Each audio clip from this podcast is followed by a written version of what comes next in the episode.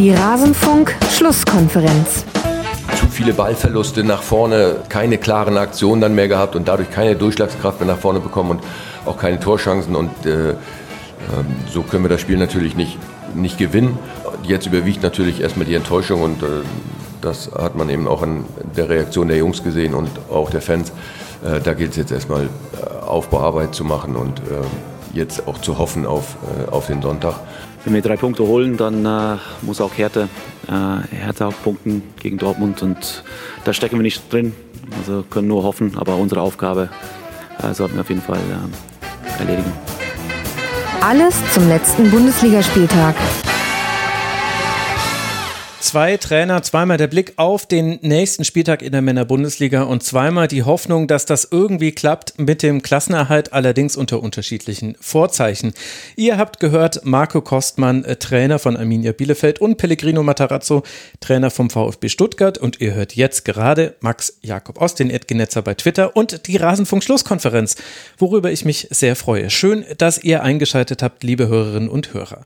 Das hier ist die Schlusskonferenz Nummer 300 59, die zum 33. Spieltag der Männerbundesliga. Und wie ihr es euch sicher schon gedacht habt, legen wir einen Schwerpunkt auf den Abstiegskampf. Wir wollen heute über Stuttgart sprechen. Wir wollen über Bielefeld sprechen.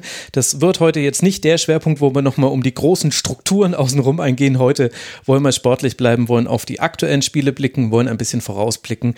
Und dann sind wir hoffentlich alle ein bisschen schlauer, was den Abstiegskampf angeht. Schön, dass ihr mit hier seid und schön, dass ich deshalb aus besonderem Anlass jetzt noch drei Gäste begrüßen darf. Zum einen Tiziana Höll, sie ist freie Journalistin und YouTuberin. Ihr solltet ihren Kanal unbedingt abonnieren, wird natürlich in den Shownotes verlinkt. Ihr könnt ihr auch auf Twitter folgen, da ist sie die at. Hallo Tiziana. Hallo Max, schön, dass ich mal wieder dabei bin. Ich finde es auch schön, dass du mit dabei bist. Und wie entspannt auf einer Skala von sehr bis Ibiza bist du, dass der FC Augsburg das Thema Abstiegskampf geregelt hat, schon am 33. Spieltag? Ja, schon äh, ist Ansichtssache, oder? Ähm, ein Tag vor Schluss hätte auch schon früher sein können, nach meinem Geschmack. Mhm. Aber da werden wir ja später noch mal ein bisschen drauf eingehen. Und nach dem Spiel heute muss ich sagen, entspannt schon, zufrieden, aber auf keinen Fall. Ja, okay, gut. Ja, das hätte ich kommen sehen müssen.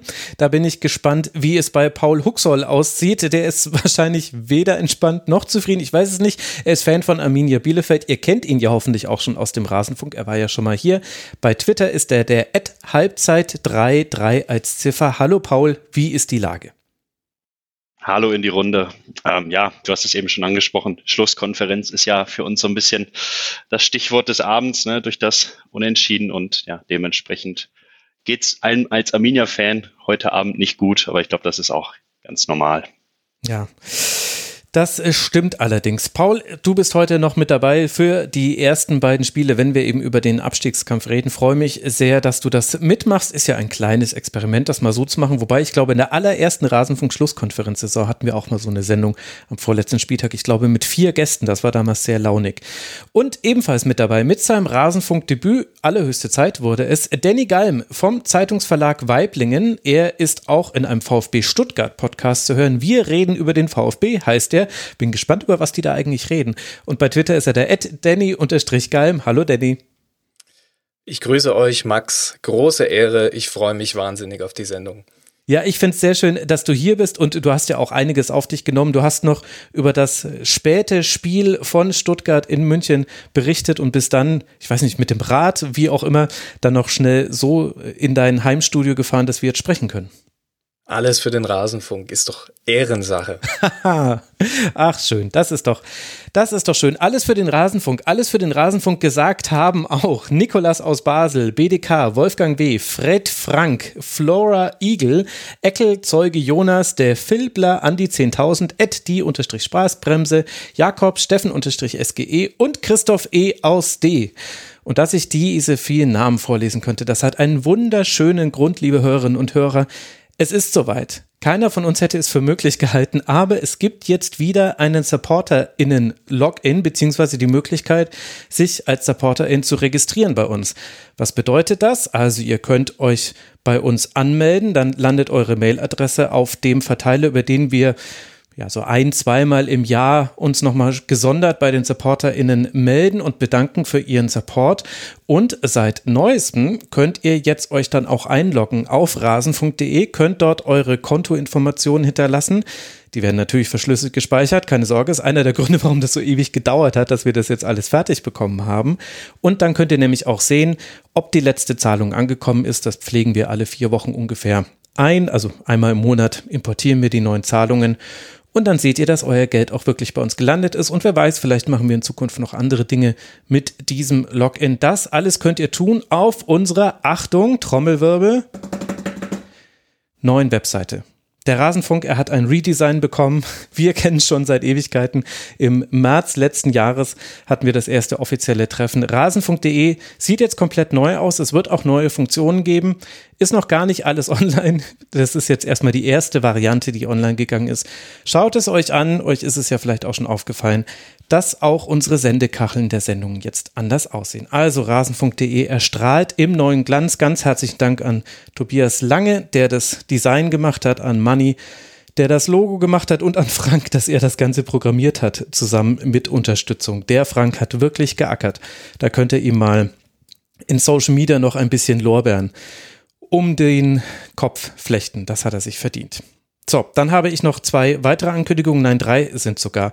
Es wird ein Kurzpass erscheinen zum Frauenfußball. Ich werde mit Sascha Reis, dem sportlichen Leiter vom SC Sand, sprechen. Ich fand, dass diese in Anführungszeichen kleineren Vereine in der Frauenbundesliga immer ein bisschen zu kurz gekommen sind in den Sendungen. Deswegen wird sich der nächste Kurzpass mal ausschließlich mit deren Perspektive befassen. Dann wird der Rasenfunk Royal aufgezeichnet werden. Es geht logischerweise los nach dem 34. Spieltag. Bis dahin habt ihr noch Zeit, Input zu geben im Forum unter mitmachen.rasenfunk.de. Und dann habe ich zuletzt noch ein ganz besonderes Thema, das aber auf keinen Fall untergehen darf. Ihr habt es vielleicht mitbekommen, Jan Böhmermann hat mit dem ZDF-Magazin Royal eine Recherche veröffentlicht über Finn Klimand und über Global Tactics. Und vielleicht hat da beim einen oder anderen oder bei der einen oder anderen von euch auch ein Glöckchen geklingelt. Moment mal, Global Tactics. Die machen doch auch das Merch für den Rasenfunk und sie verschiffen das. Und das ist korrekt. Das heißt, diese Recherche, die sehr unappetitliche Dinge aufgedeckt hat, die betrifft auch uns. Es geht in der Recherche, wenn ihr das nicht mitbekommen habt, darum, dass Global Tactics Masken produziert hat, angegeben hat, die kämen aus Europa. Tatsächlich kamen sie aber aus Bangladesch. Und dann noch ein sehr, sehr unangenehmes Thema, da bleibt mir glatt ein bisschen die Luft weg. Man hat fehlerhafte Masken oder eine erste Fehlproduktion an Flüchtlingscamps in Anführungszeichen gespendet, beziehungsweise es gibt sogar erste Meldungen, dass die zum Selbstkostenpreis verkauft wurden. Also, das sind zwei Themen. Ich versuche das jetzt nur ganz kurz einzusortieren, weil ich das Gefühl habe, wir müssen uns dazu zumindest einmal äußern und wir werden das auch in Zukunft noch tun, keine Sorge. Das eine Thema ist natürlich, wir sind immer davon ausgegangen, dass unser Merchandise, also es geht hier um die Beanies, es geht um die Caps und die Shirts und die Hoodies, die wir jetzt schon bestellt haben. weiß jetzt nicht, ob das so eine gute Nachricht ist, ehrlich gesagt. Wir gehen davon aus, dass die aus Serbien und aus Portugal kommen. Und bisher hatten Frank und ich auch keinerlei Anlass, wirklich keinerlei Anlass zu glauben, dass dem nicht so wäre. Ich habe alle Muster, die ich erhalten habe, kamen direkt aus Portugal. Wir haben auch äh, Bilder von dort gesehen. Also dem Anschein nach ist es auch so, wie wir es auf der kios.rasen.de Seite schreiben, dass alles aus diesen Ländern kommt. Natürlich müssen wir das jetzt aber irgendwie nochmal anders bewiesen bekommen, weil die Frage stellt sich, was kann man Global Tactics glauben? Und die Frage stellt sich natürlich auch, wollen wir weiter mit Global Tactics zusammenarbeiten, vor allem auch aufgrund dieser äh, Maskengeschichte, die wirklich dann ja auch unter moralischen Gesichtspunkten ich sage es jetzt einfach mal so unter aller Sau ist, Frank und mich, das beschäftigt uns sehr. Das kann ich euch sagen. Gleichzeitig ist es jetzt aber auch kein Thema, wo wir innerhalb von einer Stunde sagen können, wir kündigen den Vertrag, wir suchen uns einen neuen Fulfillment-Dienstleister, wir suchen uns ein neues Lager. Es gibt da Kündigungsfristen. Wir wollen definitiv auch mit Global Tactics sprechen. Wir halten nichts davon, jetzt über Dinge zu überstürzen. Wir wollten euch aber sagen, wir nehmen es ernst. Es ist uns extrem wichtig. Deswegen haben wir uns ja so viel Mühe eigentlich gegeben bei der Auswahl unseres Produzenten, dass wir eben gewisse Standards erfüllen, denn ansonsten wollen wir kein Merchandise haben. Wenn der nicht möglichst nachhaltig und fair hergestellt ist, dann wollen wir das gar nicht haben. Das bringt uns dann nichts. Da haben wir keine Lust drauf. Und ja, also dieses Thema, wir haben es auf dem Schirm, falls ihr es mitbekommen habt. Wenn nicht, dann schaut euch die Recherche an. Sie ist sehr gut, dem Anschein nach. Und ja, auch gut, dass das passiert ist. Es ist einfach nur für uns persönlich jetzt ein bisschen schade, dass uns das auch betrifft. Und wie wir damit weiter verfahren, wir werden es euch auf jeden Fall sagen. Aber jetzt der aktuelle Stand ist, es nervt uns genauso wie euch. Und da wird sich dann vermutlich was tun. Und wir halten euch auf dem Laufenden. Das war ein langes Intro. Das war ein Intro so lange, wie sonst eine Spielbesprechung ist. Aber gut, es ist einiges passiert an diesem Wochenende. Starten wir mit dem Blick auf den Spieltag und starten wir mit dem Blick auf den Abstiegskampf. Wir wollen jetzt gleich als allererstes über das Spiel sprechen, das Danny Gallen sich ganz genau angeguckt hat. Ich rede von der Partie des VfB Stuttgart beim FC Bayern.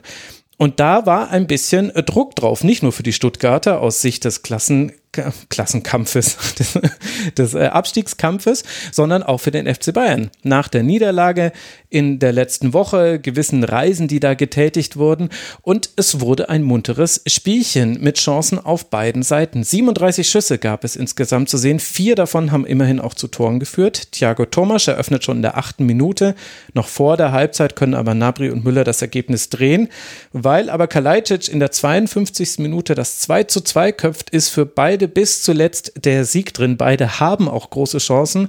Ein Tor fällt nichts mehr. Dafür muss allerdings Kingsley Coman in der 96. Minute mit einer der unnötigsten roten Karten seit ganz langem vom Feld. Die Bayern dürfen dann die Meisterschale in Empfang nehmen. Aber irgendwie bleibt man ein bisschen, na, nicht unbefriedigt zurück, weil es war ein spannendes Spiel, Danny. Aber ja, was, was bleibt von diesem 2 zu 2 aus Sicht des VfB? Wie hat er sich geschlagen, deiner Meinung nach? Wenn man bedenkt, wie der VfB in diesen Spieltag gegangen ist, nämlich mit dem Wissen, dass äh, Bielefeld und Hertha die Punkte haben liegen lassen und mit dem Wissen, dass man bei München antritt und die die Schale bekommen und die auf Ibiza waren die Woche, da ist ja manchem VfB-Fan die, die, das Herz in die Hose gerutscht, weil man eigentlich dachte, ja, das, das, das kann nur schief gehen. Und umso überraschender war es dann, finde ich, wie die Mannschaft sich präsentiert hat, weil das, das hat sich nicht abgezeichnet, vor allem nicht in den letzten Wochen, wenn man die letzten Spiele des VfB gesehen hat, wenn wir viel über Einstellungen gesprochen haben, über, über, ja, über wirklich fehlende Kreativität in der Offensive und dann legen die bei den Bayern los. Das Spiel war keine 30 Sekunden alt, da kam gleich mal so ein steiler Pass hinter die hoch aufgerückte Bayernkette von Fürich auf Tomasch und äh, nur die Abseitsfahne hat die erste hundertprozentige Chance entwickelt und dann mhm. das 1-0 von Tomasch. Also das war der VfB zu Glanzzeiten. Das war super gespielt, das war super abgeschlossen. Und ja, du hast den Spielverlauf ja genannt. Wir hatten Chancen für vermutlich drei Spiele auf beiden Seiten, drei Alu-Treffer der Bayern. Dazu die, äh, die, die VfBler mit ihren Großchancen durch Kalajdzic, durch den eingewechselten Förster, durch Mamouche in Halbzeit 1.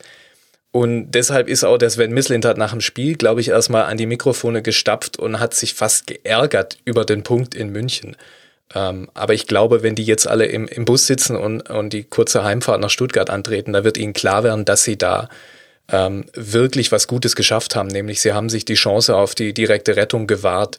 Also sie haben am letzten Spieltag jetzt zu Hause gegen Köln die Möglichkeit mit einem Sieg und einer gleichzeitigen Niederlage von Hertha in Dortmund äh, doch noch direkt die Klasse zu halten, weil mhm. sie eben das deutlich bessere Torverhältnis haben. Und deswegen unter dem Strich, wenn man die Ausgangslage nimmt, was da alles, was da alles drauf war in diesem Spiel und wenn man sich dann auch das Spiel anschaut, das ja, das war ja phasenweise vogelwild, ähm, dann nimmt der VfB da zum einen diesen Punkt mit und zum anderen natürlich auch diese neue Hoffnung jetzt für das, für das letzte reguläre Saisonspiel. Und man muss es einfach so sagen, alles, was du dafür brauchst, dass du in München punktest, ist eingetreten. Du hattest, das ist die richtige Einstellung auf dem Platz. Du hattest einen Torwart, der endlich einmal das gezeigt hat, was er kann, nämlich wirklich gut Bälle halten.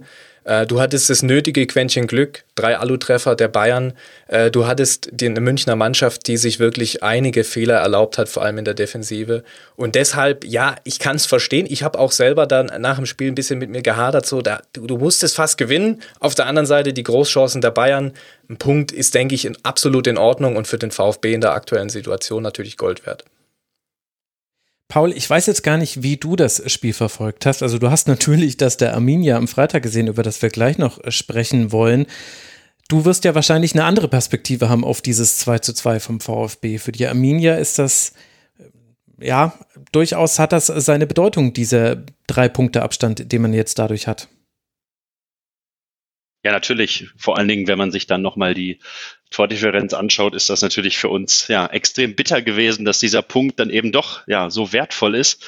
Ähm, um es kurz zu machen, so wie ich das Spiel verfolgt habe, ich habe das äh, ja im Live-Ticker verfolgt, während ich äh, meinen Muttertagspflichten nachgekommen bin. Ähm, ja, da war es dann natürlich schwierig, sich äh, ja auf dieses Spiel komplett einzulassen, aber entsprechend überrascht war ich dann doch vom 2 zu 2 der Stuttgarter, ne? weil der Punkt ja für uns dann ja definitiv einer zu viel ist, beziehungsweise einer zu wenig. Ne? Genau, also eben drei Punkte Abstand jetzt für Bielefeld. Das heißt, wenn man gewinnt, dann kann man nur gleichziehen, hat aber das schlechtere Torverhältnis. Da müsste der VfB schon sehr deutlich verlieren gegen Köln am letzten Spieltag, dass das noch eng werden könnte nach hinten hin. Deswegen hat sich auch Pellegrino Matarazzo in der Pressekonferenz dann eher so geäußert, dass er gesagt hat, naja, nach vorne geht jetzt noch was und nach hinten müssen wir uns nicht mehr so viele Gedanken machen. Tiziana, wie hat denn dir diese Partie gefallen? Es hatte ja durchaus ein paar Déjà-vus, fand ich. Wir haben ja schon mal den VfB 4 zu 1 siegen sehen beim FC Bayern. Diese Vibes habe ich zwischendurch auch ein bisschen gehabt. Ja, Vogelwild äh, fand ich einen ganz guten Begriff. Der ist mir tatsächlich auch äh, gekommen. Ich fand es ein sehr ansehnliches Spiel. Also jetzt für mich in dem Sinne, ich war ja neutrale Beobachterin, mhm. äh, war es ein sehr angenehmes Spiel, weil halt einfach viel los war. Man muss aber auch sagen, ich fand die Einstellung von Stuttgart wie gerade schon gesagt wurde, extrem gut. Also ich habe echt mir während dem Spiel die ganze Zeit gedacht, man merkt einfach, die haben Bock, die wollen in der Liga bleiben, die gehen auch in dieses Spiel mit dem Gewissen, sie können es auch gewinnen. Ähm, und die Fans, ja, von Stuttgart fand ich, hat man auch total gehört, die haben richtig Radau gemacht. Und gleichzeitig hatte man aber auch so dieses, diesen Teamgeist bei Stuttgart. Und deswegen, ich fände es einfach unglaublich schade, wenn sie, wenn sie runter müssen oder auch in die Relegation, weil sie an sich kein schlechtes Team sind. Sie hatten einfach diese Saison ein bisschen Pech, die Chancenverwertung war nicht gut. Das hat man auch, finde ich, bei dem Spiel heute wieder gemerkt. Es gab beispielsweise die Chance durch Förster oder auch Kulibali in der 80. nochmal. Also man hätte das Spiel auch gewinnen können. Und ja, ich finde, alles in allem ist es unentschieden, aber durchaus ja, gerecht gewesen. Danny, du musst mir an der Stelle etwas erklären, bitte. Und zwar, wir sind uns ja alle drei einig, alle vier, Entschuldigung, kann ich mal mehr erzählen um diese Uhrzeit. Wir sind alle vier einig. Gutes Spiel des VfB wäre sogar noch mehr drin gewesen. Der Punkt ist auf jeden Fall verdient mit der Klammer, der man noch um die, die man noch um die Bayern-Chancen machen kann.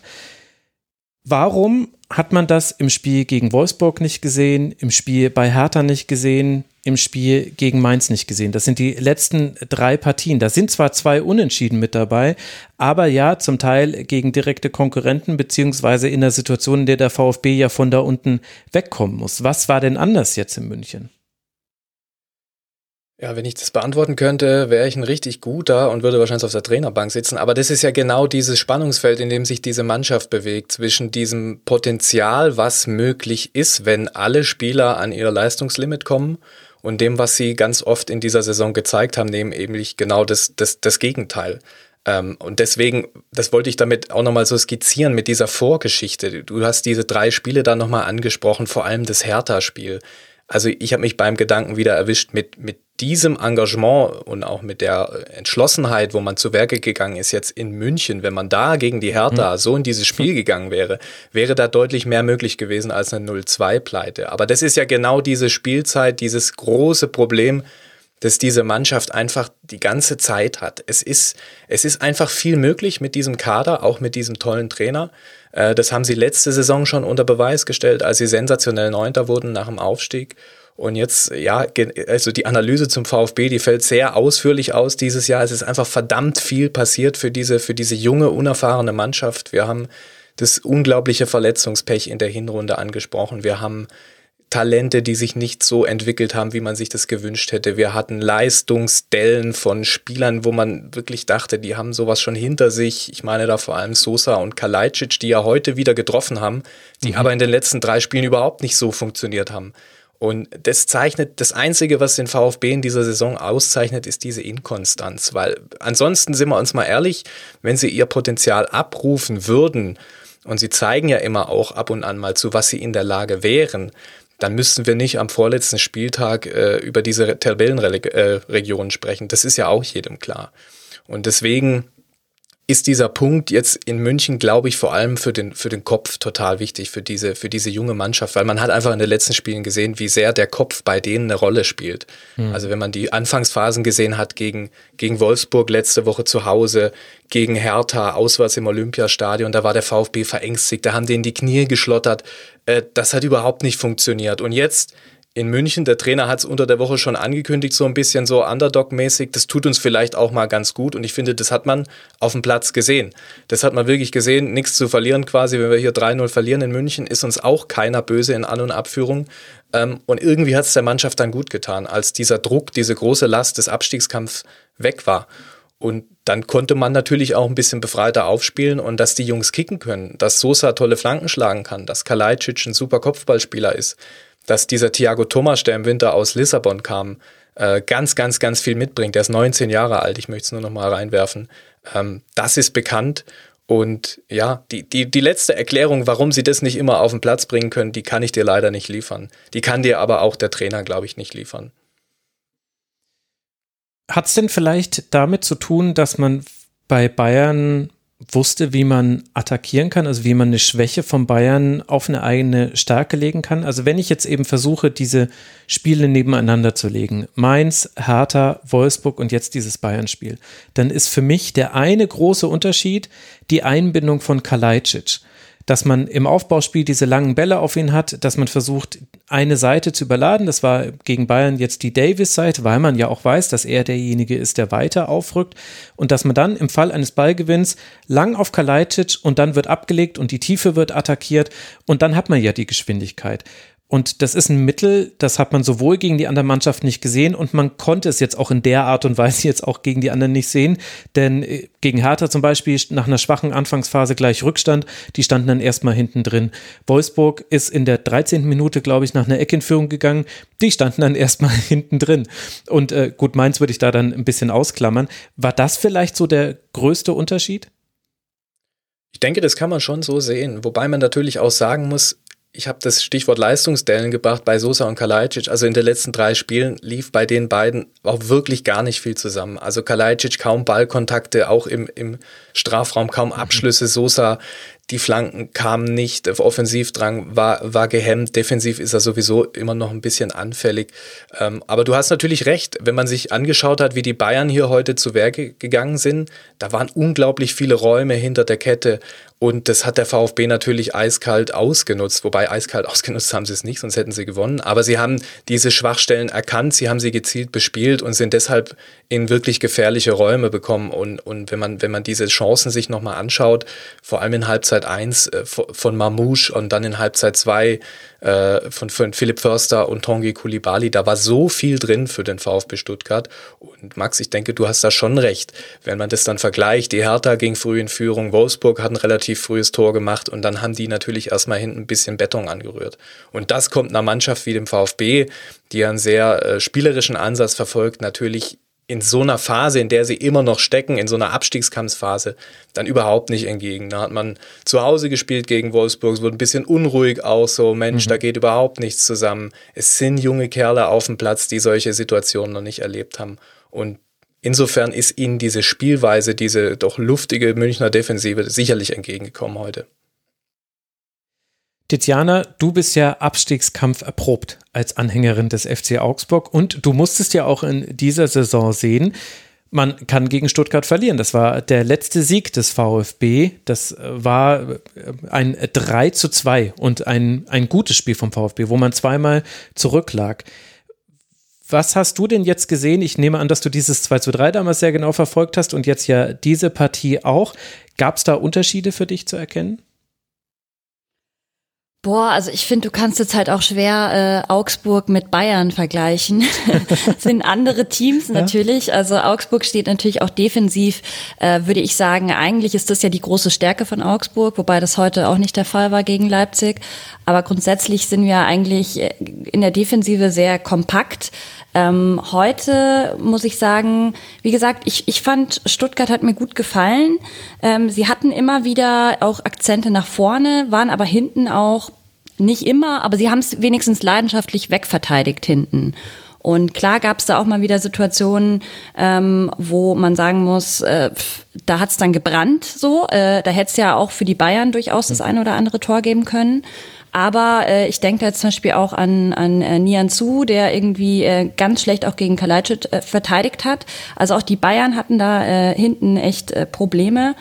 Aber das fand ich irgendwie schön an Stuttgart zu sehen, weil ich schon manche Parallelen zwischen Augsburg und Stuttgart sehe, gerade was äh, Dani auch gesagt hat, so dieses, äh, wenn man eben auch in Rückstand gerät, dass man sich sehr schwer tut, das dann auszugleichen, ist ja bei Augsburg auch so, nur bei Augsburg fehlt einfach oft sehr diese offensiven Akzente, da tun sie sich sehr schwer und ja, da bin ich fast ein bisschen neidisch auf die Stuttgarter. Ja, die drehen ja dann auch gerne hinten raus nochmal ein Spiel, zumindest wenn es zu Hause stattfindet. So hat es ja damals gegen Augsburg auch ganz gut geklappt. Danny, du hast vorhin in dem Nebensatz schon mal gesagt, man habe einen sehr guten Trainer. Ich spiele da jetzt mal Advocatus Diaboli. Wie passt denn diese Aussage zusammen mit dem schlechten Abschneiden in vielen der entscheidenden Spiele jetzt? Dieses Bayern-Spiel, das haben wir ja schon rausgearbeitet, ist ja durchaus ein bisschen die Ausnahme. Ja, das ist eine gute Frage. Also ich, ich glaube, wir müssen da mit einbedenken, aus was für einer Historie wir hier in Stuttgart kommen. Und der VfB, das brauche ich euch, glaube ich, nicht zu erzählen, war die letzten Jahre, beziehungsweise alle Jahre quasi nach der Meisterschaft 2007, war das ein Schleudersitz da unten in Cannstatt. Und eben mit äh, Thomas Hitzelsberger und mit Sven Mislintat hat man erstmal auf der Entscheiderposition oben ein bisschen Kontinuität gesorgt und dann 2019 auch eben mit Pellegrino Matarazzo. Und der hat eben auch durch seine Art, durch seine Art des, des Coachings, aber vor allem auch durch seine Art der Kommunikation, finde ich, so ein bisschen neue Standards gesetzt. Was, was, das hat man hier in Stuttgart so einfach noch nicht erlebt. Also in den, in den Jahren zumindest, seitdem ich den VfB begleite, und das ist jetzt auch schon fünf, sechs Jahre her, äh, habe ich so etwas noch nicht erlebt. Und es ist unbestritten, dass dieser Mann ähm, wunderbar darin ist, junge Talente weiterzuentwickeln. Und beim Stichwort Arbeiten mit jungen Spielern, da muss einem auch jedem klar sein, dass es auch mal ganz, ganz eng werden kann und auch wird. Und das vergessen, glaube ich, viele, wenn wir die Saison des VfB Stuttgart anschauen. Es liegt auch an der Spielweise der Mannschaft, weil sie einfach hätte schon viel früher die Sache klar machen können. Aber von Anfang an hat Sven Mislintat, hat Pellegrino Matarazzo, wurde kommuniziert, es geht hier einzig und allein um den Klassenverbleib in dieser Saison. Das war denen von Beginn an klar, dass das eng werden wird. Und es darf deshalb nicht so sehr überraschend kommen, dass man sich jetzt kurz vor Schluss hier noch unten drin befindet, weil die Arbeit an diesem neuen eingeschlagenen Stuttgarter Weg, die bringt diese Gefahr einfach mit sich. Das hängt dann auch noch damit zusammen, dass das, wenn Misslint hat mit seiner Transferstrategie, das ist ja schon ein bisschen Zockerei auch. Äh, groß andere Möglichkeiten hat der VfB auch nicht finanzieller Art. Also da werden schon viele junge Spieler verpflichtet und man hofft eben, dass ein, zwei einschlagen, beziehungsweise dass die, die man da hat, schon die Jungen, dass die nochmal den nächsten Schritt gehen. Da gibt's aber keine Gewissheit drauf. Und genau deshalb ist es, glaube ich, fällt es jetzt gar nicht so sehr negativ auf den Trainer zurück, dass sie jetzt auf so einem schlechten Tabellenplatz stehen, äh, kurz vor Saisonschluss. Das ist einfach der Weg, den der VfB eingeschlagen hat nach Jahren der, ja, der, wo die Trainer und die Sportdirektoren reihenweise sich die, die Klinke in die Hand gegeben haben, quasi an der Mercedesstraße da unten. Äh, setzt man jetzt eben seit 2019 mal wirklich auch stur teilweise. Das wurde ja auch kritisiert. Also dieser Stuttgarter Weg ist ja ja keineswegs unkritisch zu sehen und wird auch heiß diskutiert teilweise. Aber das ist einfach mal, dass man gesagt hat in Stuttgart, Leute, wir hatten das alles. Wir hatten das, es läuft nicht gut, wir hauen einen Trainer raus, es läuft wieder eine halbe Saison gut und dann fangen wir wieder von vorne an, beziehungsweise schmeißen einen Sportdirektor raus, es kommt der nächste mit neuen Ideen und alles wieder auf Null. Das hatte man alles in Cannstatt und man hat gesehen, wohin es führt, nämlich in die zweite Liga wieder zurück. So, jetzt ist es immer noch nicht abgewendet, dieses Worst-Case-Szenario, aber man bleibt dennoch sich treu. Man bleibt sich wirklich stur auch ein Stück weit treu und stärkt dem Trainer den Rücken, stärkt der Mannschaft den Rücken. Und deswegen, ich sehe es gar nicht, also ich finde, es spricht nicht wirklich so negativ für den Trainer Pellegrino Matarazzo, denn wenn man das sieht, wie er mit der Mannschaft arbeitet, also in der täglichen Trainingsarbeit, aber auch während der Spiele, er bietet der Mannschaft so viele Lösungen an, er ist so flexibel, Das kann man jetzt natürlich auch wieder negativ sehen. Die einen sagen dann, oh, da ist zu viel Wechsel drin und jetzt stellt er wieder um auf Viererkette und mit der Dreierkette ging es doch viel besser. Er bietet einfach immer wieder Lösungen an. Er hat eine ganz analytische, klare Art und ja, ich habe es beschrieben. Es ist eine verdammt junge Mannschaft. Auf diese Mannschaft ist verdammt viel eingeprasselt. Äh, man ist jetzt in einer wirklich äh, bescheidenen Situation, aber man hat es nach wie vor in der eigenen Hand. Man kann es schaffen, zur Not über die Relegation und dann muss man mal schauen, was daraus wird. Ein Punkt, der hat mich jetzt besonders interessiert von dem, was du gesagt hast. Also, es war natürlich alles interessant, war falsch formuliert, aber du hast gesagt, er hat die Kommunikation auf einen neuen Standort gehoben und du hättest das beim VfB noch nicht erlebt. Was meinst du denn damit?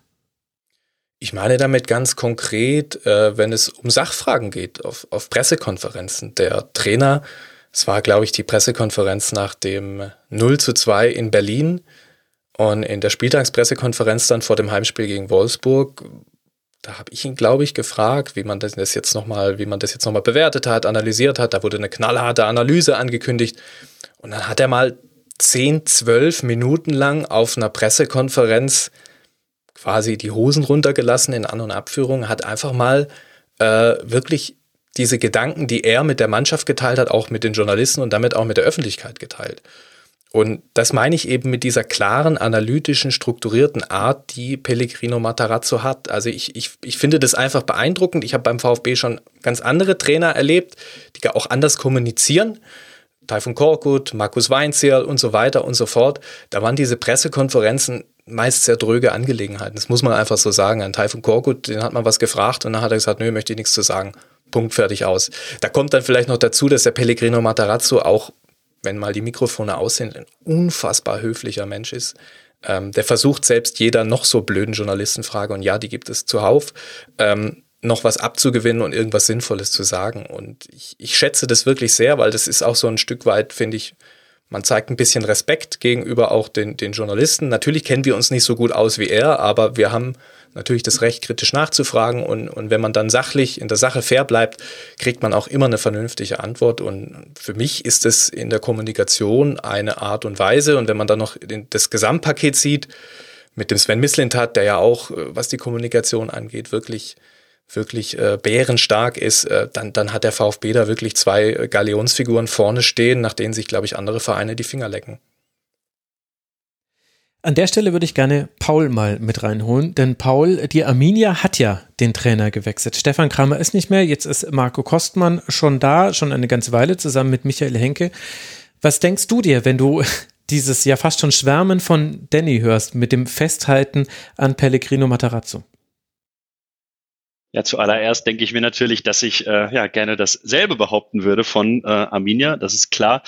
Ähm, aber um es ja nochmal zusammenzufassen, klar, Frank Kramer, die Trennung, das ja entscheidend beziehungsweise jetzt abschließend beurteilt, war das natürlich dann in dem Sinne zu spät, aber es war halt so der letzte, der letzte Strohhalm, wie es auch dann ja die Spieler dann teilweise erklärt hatten, um nochmal vielleicht den ein oder anderen frischen Wind reinzubringen. Wenn man sich jetzt die Ergebnisse und die Spiele seitdem anguckt, äh, sieht man natürlich, dass sich äh, ja das nicht alles komplett hat gerade wiegen lassen. Aber letztendlich, ja, ich, also wie gesagt, ich kann es verstehen, dass man ne, versucht, da nochmal einen Impuls zu setzen. Ähm, es war ja sehr, sehr lange auch immer das Thema, diese ja, ich glaube, es hieß auch immer Nibelungentreue von äh, Samir Arabi gegenüber mhm. Frank Kramer und dass sie dann irgendwann ja jetzt doch gebrochen wurde. Ähm, erfordert mit Sicherheit auch viel Mut, ne? weil man hätte den Weg ja auch einfach weitergehen können und dann nach 34 Spieltagen sagen können, ja, hat nicht gereicht. Ähm, man wollte versuchen, vielleicht noch irgendwie die Kehrtwende zu erreichen. Das hat jetzt auch nicht geklappt. Jetzt hat sich ja so gesehen das Ganze nicht gelohnt. Aber ja, klar, also wie gesagt, ich glaube auch, dass Materazzo da grundsätzlich einen sehr guten Job macht. Das erinnert mich auch so ein bisschen noch an eure Zweitliga-Zeit. Äh, Danny, da war das ja auch schon mal ähnlich. Da war ja auch schon ähm, häufig mal hinterfragt worden. War, ist das so? Habe ich das noch richtig in Erinnerung, weil es da so rumging, ob ihr dann letztendlich doch den Aufstieg schafft oder nicht? Absolut. Und zwar diese Situation, die du da beschreibst, die, die bringt der Pellegrino Matarazzo gerne auch selber immer. Also auch jetzt konkret vor dem Bayern-Spiel. Da wurde nämlich gefragt, ob so diese Herausforderung jetzt im Abstiegskampf, ob das für ihn auch persönlich als Trainer so seine, seine schwierigste Herausforderung ist in seiner noch jungen Laufbahn. Und da hat er gesagt, ja, das ist schon kein Zuckerschlecken, aber wir waren auch mal in der Zweitligasaison äh, richtig schlecht dagestanden und da hatte der VfB nämlich das Derby verloren beim KSC, ich glaube mit 0 zu 2, äh, hatte dann ein Heimspiel äh, gegen den HSV, der damals auch noch um Aufstieg oben mitgespielt hat und hat da auch 2-0, meine ich, hinten gelegen und dann wirklich mit einer Energieleistung das noch gedreht. Ähm, aber das ist ein Beispiel, das auch der Pellegrino Matarazzo immer wieder äh, auch gerne anführt. Also es gab auf diesem Weg aus der zweiten Liga raus auch einige einige schwierige Momente und letztlich ist der VfB da damals ja auch aufgestiegen, weil es der HSV verkackt hat. Das muss man einfach klar so sagen. Ja, stimmt. Wenn man sich da nochmal äh, zurückerinnert, so sind allerdings schon so manche Mannschaften aufgestiegen in den letzten Jahren. Aber vielleicht packt ja der HSV dieses Jahr. Die Finger sind äh, gekreuzt dafür.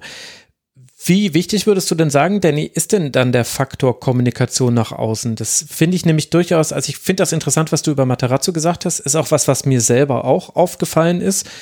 Ich gucke ja auch relativ viele Spieltagskonferenzen und logischerweise liegen mir die Trainertypen auch näher, die die durchaus mal Einblicke geben in ihre Analyse, denn das macht mir den Job leichter. Dann weiß ich eher, was sie sich gedacht haben, dann weiß ich auch, ob meine eigenen Beobachtungen jetzt halbwegs gepasst haben oder ob ich da was ganz grob übersehen habe.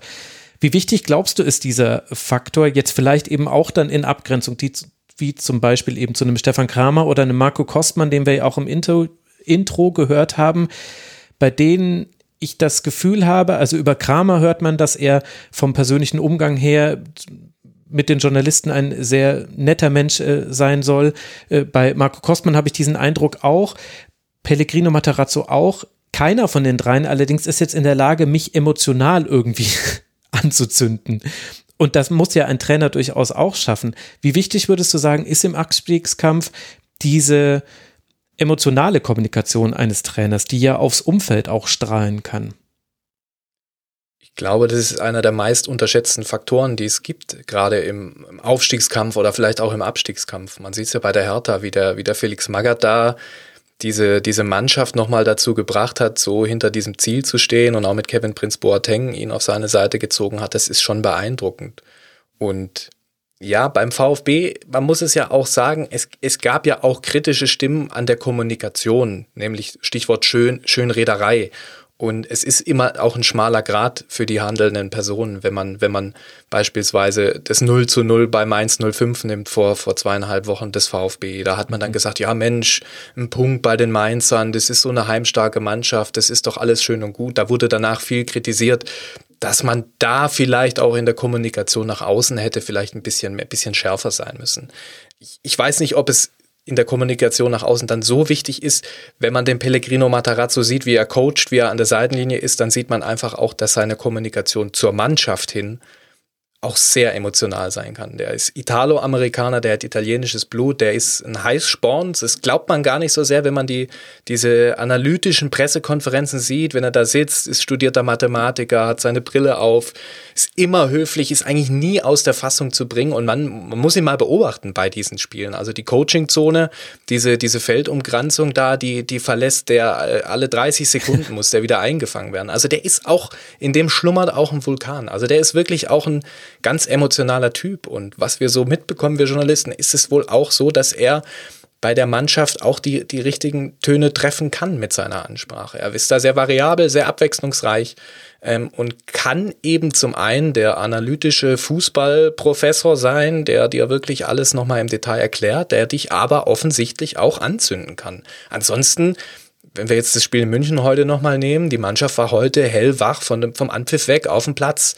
Und das ist sicherlich dann auch seiner Ansprache geschuldet, wobei geschuldet natürlich da in dem Zusammenhang das, das falsche Wort ist. Aber das kann er natürlich auch. Also es, es geht nicht nur darum, hm. die Öffentlichkeit abzuholen und dieses analytische äh, nicht raushängen zu lassen, ist auch das falsche Wort. Aber es geht auch, es gibt auch eine andere Seite von Pellegrino Matarazzo und wer die mal sehen möchte, der muss, glaube ich, nur nächste Woche Samstag auf die Trainerbänke schauen. Es wird sehr interessant mit Steffen Baumgart dann an der Seitenlinie. Ähm, da freue ich mich jetzt schon. Der ja auch der Beweis dafür ist, also man muss jetzt nicht italo-amerikanische Wurzeln haben, um temperamentvoll zu sein. Geht, Nein, geht wahrscheinlich auch ohne diese Zuschreibung. Also äh, gibt einfach emotionale und weniger emotionale. Habe ich denn Paul Marco Kostmann jetzt Unrecht getan, indem ich gesagt habe, der, also auf mich wirkt er eben immer so wahnsinnig bedächtig und mir ist durchaus bewusst, dass das jetzt in der Bielefelder Region jetzt auch nicht so unverbreitet ist, diese Art, wobei ich jetzt gerade selber mich hier in die Klischeekiste ein bisschen reinwerfe. Rette mich, Paul, und sag mir erstmal, ob diese Einschätzung überhaupt stimmt. Ja, an dieser Stelle muss ich natürlich erstmal eine ja, Lanze für Marco Kostmann auch brechen. Ich meine, er ist jahrelang Torwarttrainer äh, bei Arminia gewesen, auch schon vorher, ähm, hat Stefan Ortega Moreno dann ja auch zu einem der in meinen Augen besten Torhüter der Bundesliga geformt. Ähm, mhm. Das sollte man ihm ja auf jeden Fall nicht zu kurz kommen lassen, dass er jetzt in die Rolle des äh, Cheftrainers gekommen ist. Das hat ja, ja in dem Sinne erstmal gar keiner, hat ja gar keiner mit gerechnet, sondern das war ja eher der Tatsache geschuldet, dass man sich von Frank Kramer eben getrennt hat. Ähm, ja, aber klar, da gehe ich mit. Er ist nicht der Kommunikator, der sich jetzt äh, auf die Pressekonferenz darstellt, irgendwie vielleicht noch zwei, drei Scherze macht oder so und dann irgendwie die äh, Journalistenseelen an seinen, auf seine Seite zieht. Aber ich glaube eben, dass er durch seine jahrelange Arbeit, wie ich schon gesagt hatte, eben großes Standing und Anerkennung innerhalb der Mannschaft hatte. Und ja, das war wahrscheinlich dann eher so der Punkt, an dem man ansetzen wollte. Ne? Und welche Funktion hat jetzt dann Michael Henke? Ähm, ja, als zusätzlicher Co-Trainer dann nochmal so dabei, aber ich kann das ehrlich gesagt nicht final beurteilen, was ähm, ja jetzt sein Einfluss dann auch war hinsichtlich Mannschaftsführung und so. Mhm. Ne? Ich denke mal, wenn man sich seine Vita dann auch vorher anguckt, dass er sich jetzt nicht da hingesetzt hat, um Hütchen aufzustellen, natürlich, aber ja, da fehlt mir dann tatsächlich nochmal der finale Blick ins Innenleben der Mannschaft. Aber das heißt quasi, für dich ist das jetzt auch gar nicht so klar, weil dass ich das nicht weiß, ich dachte, es hängt vielleicht auch damit zusammen, dass ich halt nicht so nah an Bielefeld dran bin. Aber man hat jetzt öffentlich auch eigentlich fast gar nichts von ihm gehört, seitdem das bekannt ist, dass er jetzt mithelfen wird, helfen wird bis zum Saisonende. Nee, genau, der ist äh, jetzt gar nicht groß öffentlich in Erscheinung getreten, vielleicht auch nicht seine Art, ne, als äh, ja, ewiger Erfolgsco-Trainer dann auch, ne, von Ottmar Hitzfeld und so, früher, wer sich noch äh, erinnert. Ähm, ja, ich kann mir vorstellen, dass er dann vor allen Dingen auch so als Ratgeber dann eben nochmal für Kostmann, äh, Kleine Heißmann, darf man ja auch nicht vergessen, und Sebastian Hille, das sind ja noch zwei Co-Trainer, die geblieben sind, dass er einfach nochmal einen anderen Blickwinkel auf das Trainerteam werfen konnte und ja, wo wir schon beim Thema Ostwestfalen eben waren, er kommt eben auch hier aus der Region. Von daher passte das vermutlich ganz gut. Und traust du das der jetzigen Konstellation bei Bielefeld? Ich springe jetzt ein bisschen zwischen den Segmenten, aber die Hörerinnen und Hörer werden es mir verzeihen. Traust du das diesem Gespann zu, da jetzt noch für ein Spiel eine gute Idee zu haben, die Mannschaft irgendwie anzünden zu können, irgend, irgendwas bewegen zu können, dass sich was verändert? Also grundsätzlich, ähm, ja, die letzten Spiele hat man natürlich gesehen, dass es das Ziel war, erstmal wieder Stabilität in die Truppe zu bekommen. Ähm, da könnte man dann jetzt natürlich auch wieder kritisieren, in den entscheidenden Momenten nicht genug Risiko eben gegangen zu sein. Da könnte man dann eben gleich auch nochmal, wenn wir auf das mhm. Bochum-Spiel wirklich äh, zukommen, ein bisschen mehr ins Detail gehen. Aber grundsätzlich, ähm, ja, ich glaube, das klingt auch immer so ein bisschen im Unterton durch. Ich meine, ne, wenn man sich die Tordifferenz anguckt und so, äh, nein, das ist, das, das ist nicht zu machen, aber ich glaube, das ist jetzt egal, wer dort in dem Moment an der Seitenlinie steht, ähm, dass das nicht an diesem Wochenende ja, dazu gekommen ist, sondern das ist eben Prozess war jetzt über die ganze Saison. Von daher ähm, ja, gibt es da tatsächlich wenig Faktoren, die da irgendwie noch hoffen lassen, dass sich das äh, ja noch drehen lässt. Ne? Mhm. Okay, also wir haben einmal den emotionalen Mathematiklehrer, der sehr viel auch analytisch Einblick gewährt. Wir haben denjenigen, der einen der besten Torhüter ausgebildet hat. Wir haben der FC Augsburg ist zwar raus aus dem Abstiegskampf, aber hing ja durchaus eine ganze Weile mit drin. Tiziana, wer ist denn dann Markus Weinziel? Wie unterscheidet er sich von den bisher besprochenen? Puh, also Markus Wanz hier wird ja von vielen extrem verehrt. Und dann gibt's halt andere, die jetzt auf jeden Fall fordern, dass er seinen Platz eigentlich dann zur neuen Saison räumt. Also es ist, es ist schwierig, seine Position beim FCA so zu pinpointen, weil er ja auch schon mal da war. Jetzt hat er eben FC Augsburg auch zwei Jahre lang in der Liga gehalten. Also er ist durchaus etabliert, aber man merkt eben auch, dass auch ihm irgendwie nichts mehr Neues einfällt. Und ja, der Kader ist nicht wow, aber man könnte aus dem Kader auch mehr rausholen. Und ja, aus Augsburger Kreisen wird jetzt echt immer lauter, dass er einfach auch nicht das Potenzial ausschöpft. Und es wäre schon mehr drin gewesen, diese Saison. Ähm, was man ihm auch vorwerfen kann, dass er einfach was mit jungen Spielern nicht so gut kann. Und da kommt ja jetzt einiges Gutes nach in Augsburg. Also äh, gerade die U19 ist sehr erfolgreich. Man hat jetzt auch mit Pepi eben einen Transfer getätigt mit einem sehr jungen Spieler, den man aber ihn noch entwickeln muss. Und da kommt jetzt viel Kritik gerade auf ihn, auf ihn ein ich glaube, er ist schon emotional, aber er ist auch analytisch. Also er ist irgendwie so, ein, so eine Mischung aus allem. Darf ich, also das ist natürlich jetzt eine völlig unqualifizierte Ferndiagnose, aber nur von den Pressekonferenzen, die ich sehe, habe ich das Gefühl, von den drei besprochenen Trainern ist Markus Weinz hier der, wo man am ehesten die aktuelle Laune merkt. Also Pellegrino Matarazzo ist immer gleich, Marco Kostmann eigentlich auch, so wie ich ihn jetzt bisher gesehen habe, war aber vorher bei Frank Kramer auch so. Bei Frank Kramer hatte manchmal so patzige Antworten. Der war manchmal genervt von gewissen Themen. Also irgendwann ihn danach zu fragen, warum Arminia keine Tore schießt, das, also musste man jetzt nicht unbedingt machen, wenn man noch Lust hatte, noch später noch eine gut gelaunte Antwort von ihm zu bekommen. Bei Markus Weinzel habe ich dieses Gefühl auch, dass der manchmal sehr genervt sein kann von Fragen und manchmal auch ein bisschen, er antwortet immer professionell, aber im Unterton ist manchmal schon sehr deutlich zu hören, dass ihm das gerade total auf den Nerv geht, dass er darüber jetzt sprechen muss. Siehst du ja, das auch so? Mm, ja, da würde ich mitgehen, wobei ich ihn eigentlich schon vom Typ Mensch eher so im, äh, empfinde, dass er locker lässig ist. Also er gibt sich schon ganz gerne auch so als der, der Kumpel, auch wie er mit den Spielern umgeht. Ich war ja auch neulich, durfte ich beim Training vom FCA dabei sein, habe das so ein bisschen mal beobachtet und er ist einfach echt schon so, er ist nicht so ein Fußballlehrer klassischer, auch er ist ja noch nicht so alt und dadurch hat er irgendwie schon zu den Spielern so mit einem Niederlechner beispielsweise, der irgendwie Anfang 30 ist, schon eher so ein freundschaftliches Verhältnis, hatte ich das Gefühl. Mhm. Ähm, genau, und ich glaube, das wird auch ganz gerne gesehen tatsächlich von den Spielern, aber es ist halt die Frage, ja, wie viel kann er noch tatsächlich ausrichten bei ihnen? Ist eigentlich wirklich schade, dass wir jetzt keine Hartanerin und keinen Hartaner hier haben. Felix Magath jetzt da als vierten Charakter mit reinzubauen. das wäre ganz interessant gewesen. Aber dann, um mal wegzukommen von den Persönlichkeiten, also den öffentlichen Persönlichkeiten, privat kennen wir die alle sowieso nicht und äh, geht uns auch gar nichts an, wie die privat sind.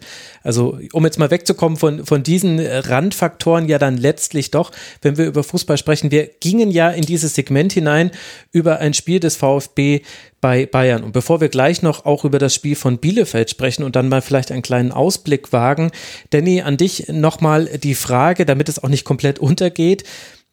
Wie hat denn jetzt deiner Meinung nach dann der FC Bayern gespielt? Wir haben sehr viel über Stuttgart gesprochen und die Chancen, die man hatte.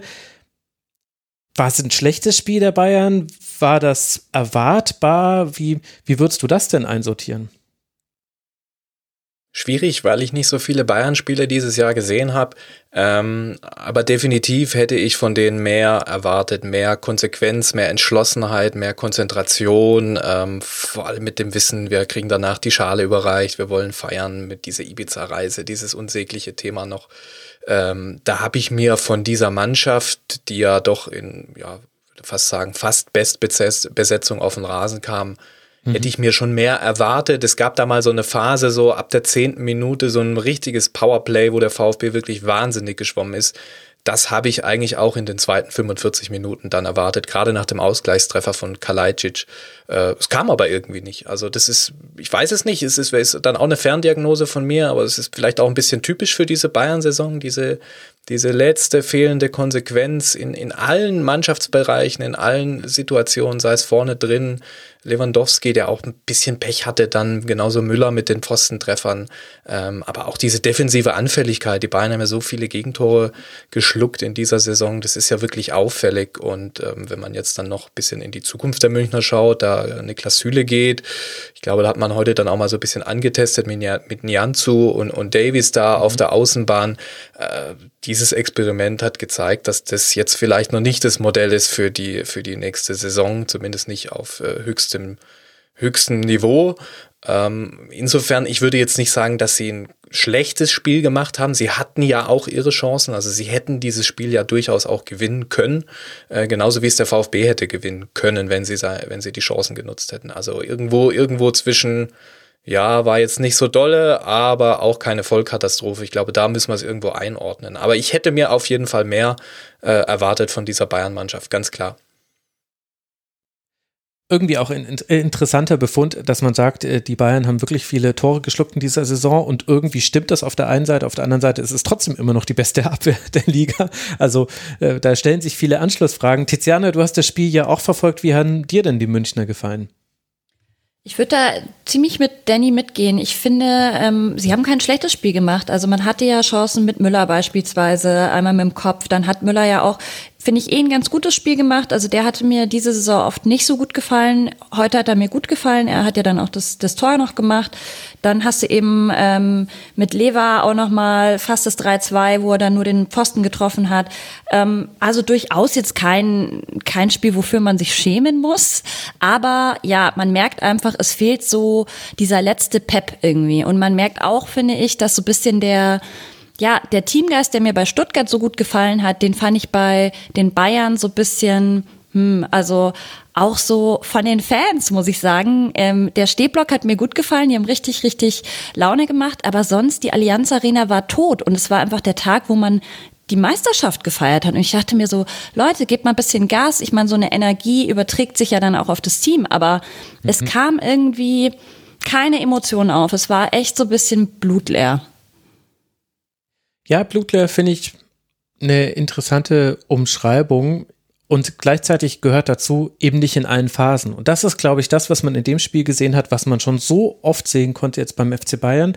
Sie haben selten in dieser Saison wirklich schlechte Spiele gemacht. Also auch wenn im Nachhinein dann manches so ein bisschen überdramatisiert wird, weil das Ergebnis nicht gestimmt hat, hatte Bayern, hat eigentlich Bayern in jedem Spiel eine gute Phase gehabt. Sogar beim 0 zu 5 gegen Gladbach, wobei man da zu Recht auch sagen kann, vielleicht hat da Gladbach auch beim Stand von 5 zu 0 ein bisschen rausgenommen. Also das würde ich dann vielleicht zulassen.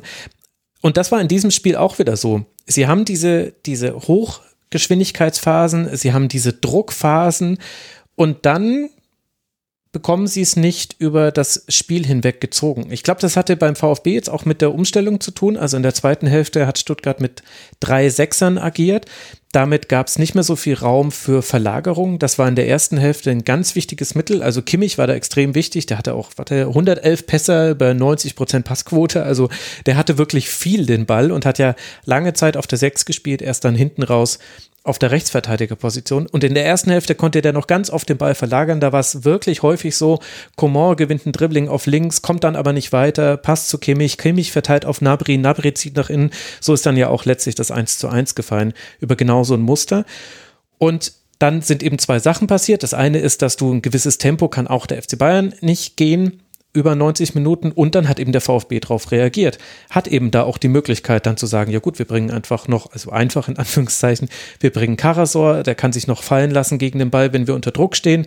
Und mit Ball kann er aber dann versuchen rauszuschieben und die Mamouche-Rolle jetzt nicht, äh, im Mangala bringt man natürlich, Entschuldigung, Karasor stand natürlich schon auf dem Feld, ähm, aber Karasor war derjenige, der vorgeschoben hat, deswegen habe ich über ihn jetzt gesprochen. Und dadurch war dieser Raum nicht mehr so da, also diese Pässe vom Flügel in den Sechserraum, die kamen dann viel selten. Das war alles viel, viel enger. Ab dann gab es diese ganz vielen engen Kombinationen, die Bayern sehr, sehr häufig spielt, vom Flügel kommend. Und dann kannst du mal bis zuletzt nicht sagen, schaffen die es jetzt, den Ball so durchzustecken, dass gleich einer alleine vor Müller steht und entweder schießen kann oder nochmal querlegt.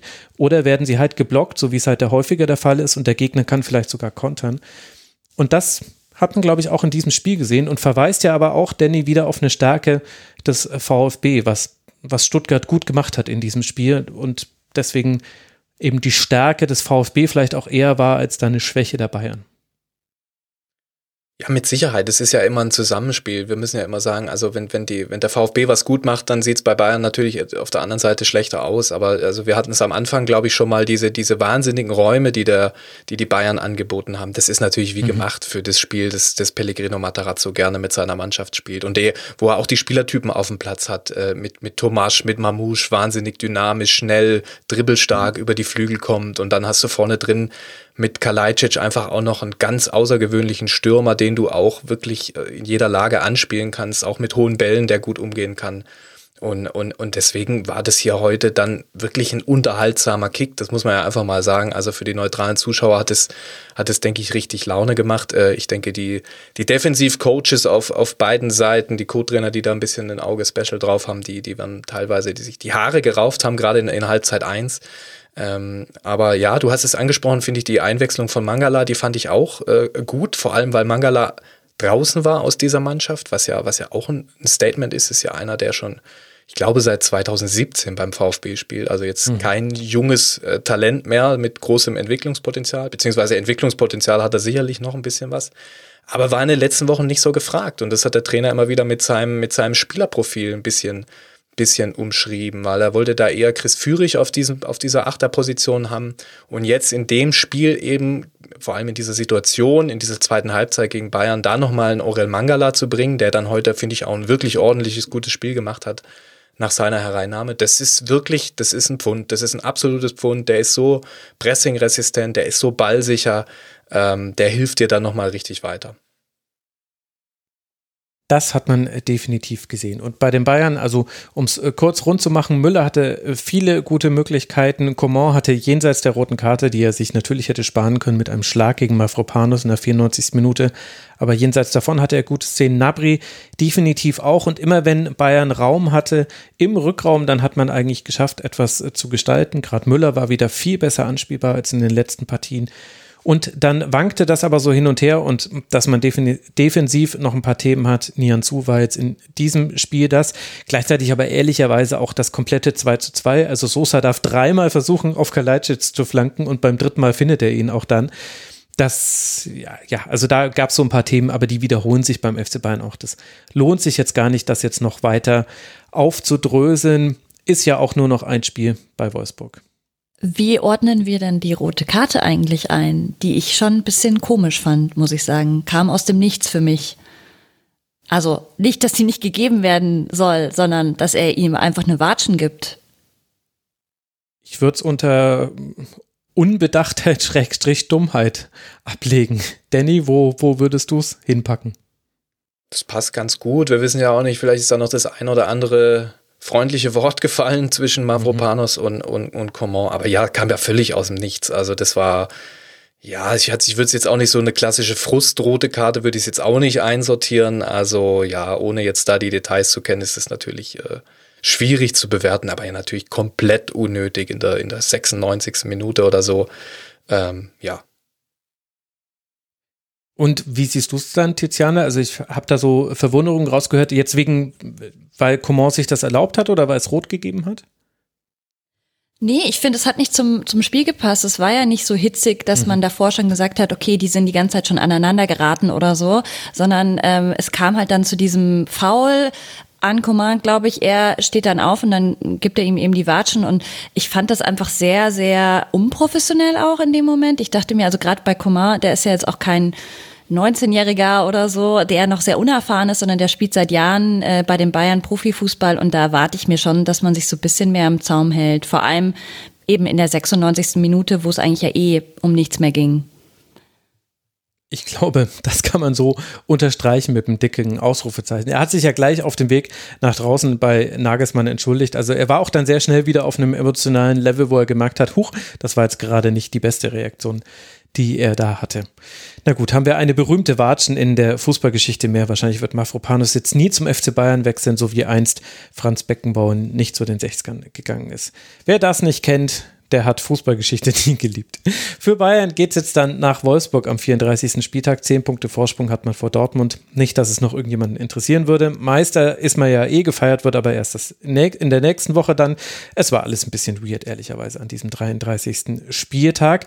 Jetzt wollen wir aber an dieser Stelle dann mal auch über das sprechen, was am Freitagabend schon passiert ist. Denn dieser 33. Spieltag war vielleicht auch deshalb so ein bisschen seltsam, weil es zum ersten Mal einer war, an dem am vorletzten Spieltag eben nicht alle neun Spiele gleichzeitig stattfinden.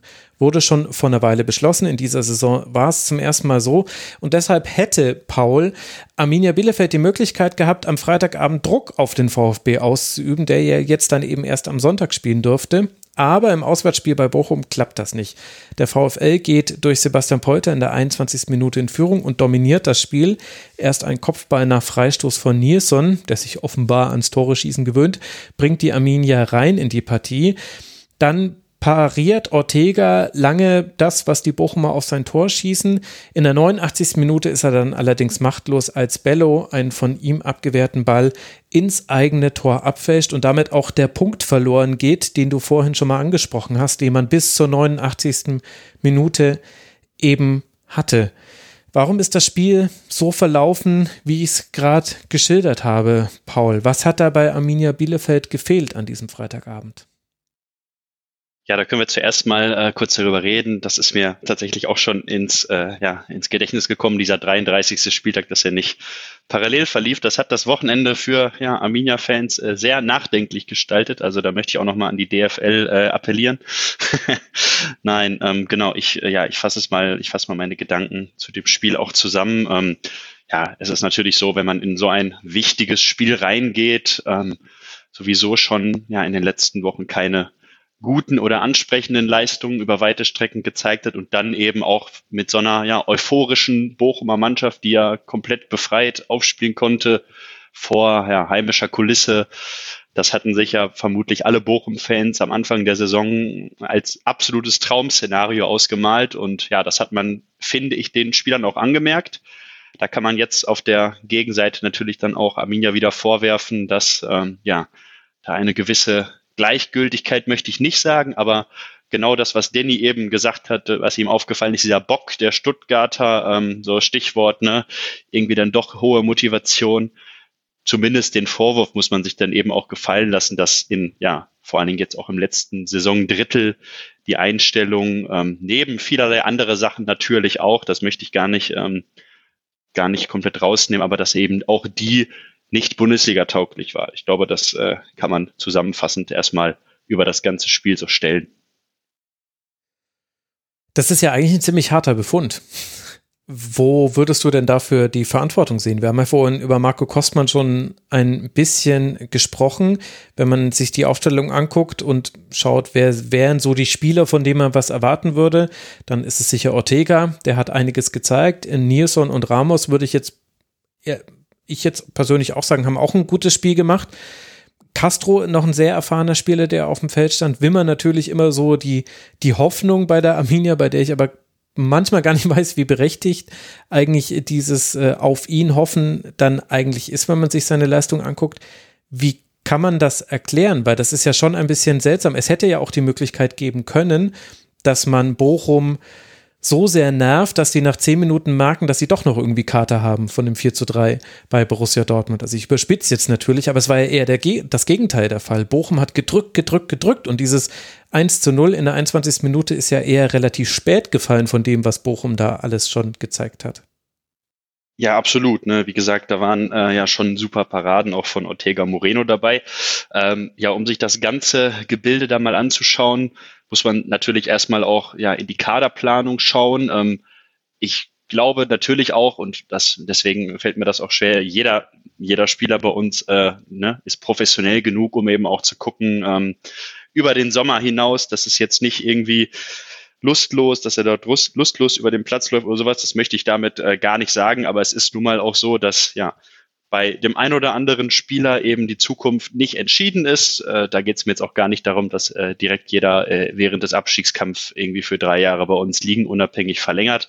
Aber ich glaube schon, dass das natürlich im Hinterkopf des ein oder anderen Akteurs dann eine Rolle spielt oder wenn man dann in einer wichtigen Phase vielleicht bei einem anderen Verein in der Liga schon unterzeichnet hat und ja, dann muss man auch darüber sprechen, ob dann die Leistungskurve bei dem einen oder anderen nicht vielleicht etwas eingebrochen ist. Also meinst du ähm, damit Patrick Wimmer? Das ist ja derjenige. Unter, der ja, genau. Mit dem, mit dem anderen Vertrag natürlich. Äh, ne, das ist ja, das ist ja bekannt, dass er zum VfL Wolfsburg wechselt im Sommer. Ähm, du hast schon gesagt, ne, der ist ja, ja, auf jeden Fall ein Spieler, der den Unterschied machen kann, ähm, aber natürlich auch aufgrund seines Alters, aufgrund seiner ersten Bundesliga-Saison, ähm, sollte zumindest nicht die Erwartungshaltung entstehen, dass er Arminia Bielefeld in jedem Bundesligaspiel zu ähm, neuen Höchsttaten ähm, trägt. Das ist, das ist mir auch bewusst und das ist dementsprechend auch dem Umfeld bewusst. Ähm, klar ist es aber dann auch die Kommunikation des Wechsels, so der Zeitpunkt. Ne? Natürlich ist das vollkommen legitim und auch vollkommen in Ordnung, wenn man sich äh, als Ausbildungsverein deklariert, dass der ein oder andere, wenn er den nächsten Schritt macht, den eben auch tätigt. Ne? Da, das, mhm. äh, ja, das war ja von Anfang an so kommuniziert. Und ja, wenn man sich die Ablösesumme anguckt, äh, auch vollkommen legitim. Aber ja, das ist dann eben auch nochmal ein Faktor, der dann eben da reinkommt, weil ne, wenn man frühzeitig beim anderen Verein unterschreibt und ja, dann vielleicht doch nochmal das ein oder andere Prozent auf dem Feld vermissen lässt oder es zumindest so wirken lässt, ähm, ja, dann passt das ins gesamte Bild.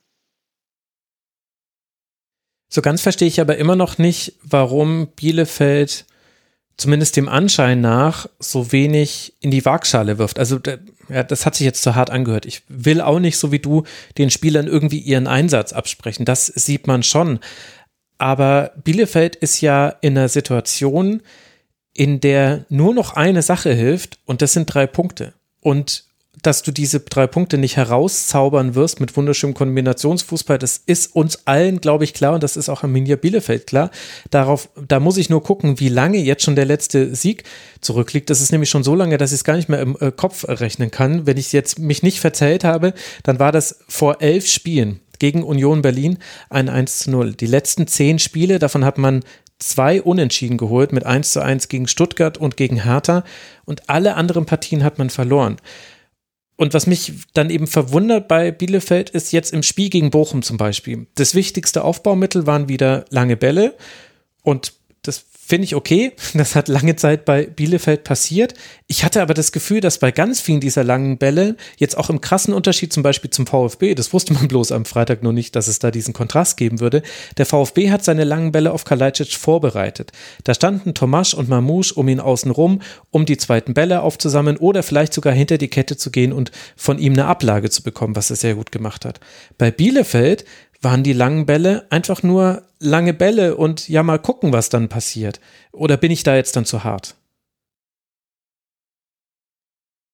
Nein, wenn man äh, 1 zu 2 in Bochum verliert im entscheidenden Spiel ähm, und den Vorwurf sich gefallen lassen muss, dass äh, ja die langen Bälle nicht kommen, dann ist das auf gar keinen Fall zu hart. Äh, da gehe ich gehe ich natürlich mit. Ähm, das Stichwort Risiko, äh, da hat es bei mir eben auch nochmal ähm, geklingelt. Da muss ich auch an die ein oder andere Szene denken. Ähm, ja, wir haben es dann eben geschafft, im Pressing den Ball zurück auf äh, Manuel Riemann zu lenken. Und äh, da ist es sehr, sehr oft vorgekommen, ähm, wenn ihr euch dran erinnert, dass er eben den Ball am Fuß hat, langsam angelaufen wird vom Stürmer und eben immer genug Zeit hat, den mhm. ballfernen Außenverteidiger ins Spiel zu bringen, ähm, so fällt äh, ja, meiner Ansicht nach auch das 2 zu 1, dass man, oder 1 zu 2 aus Bielefelder Sicht muss man dann ja sagen, äh, dass man da eben nicht mehr vernünftig ins Verteidigen kommt und das ist dann auch sowas, ne, das ist halbherziges Anlaufen vielleicht. Ich meine, wir, wir sind da in der 89. Minute in einem ähm, ja, mehr als richtungsweisenden Spiel und das, äh, ja, das gehört dann eben auch in dieses Mosaik, was sich dann zusammensetzt, ne? warum man dann letztendlich nach 33 Spieltagen sehr klar auf Platz 17 steht. Also ich fand dieses Spiel wirklich bemerkenswert. Und äh, jetzt am Sonntag ist es jetzt nochmal bemerkenswerter geworden durch das, was der VfB gespielt hat. Wohlwissend, haben wir ja auch schon rausgearbeitet, das war jetzt nicht immer so bei Stuttgart.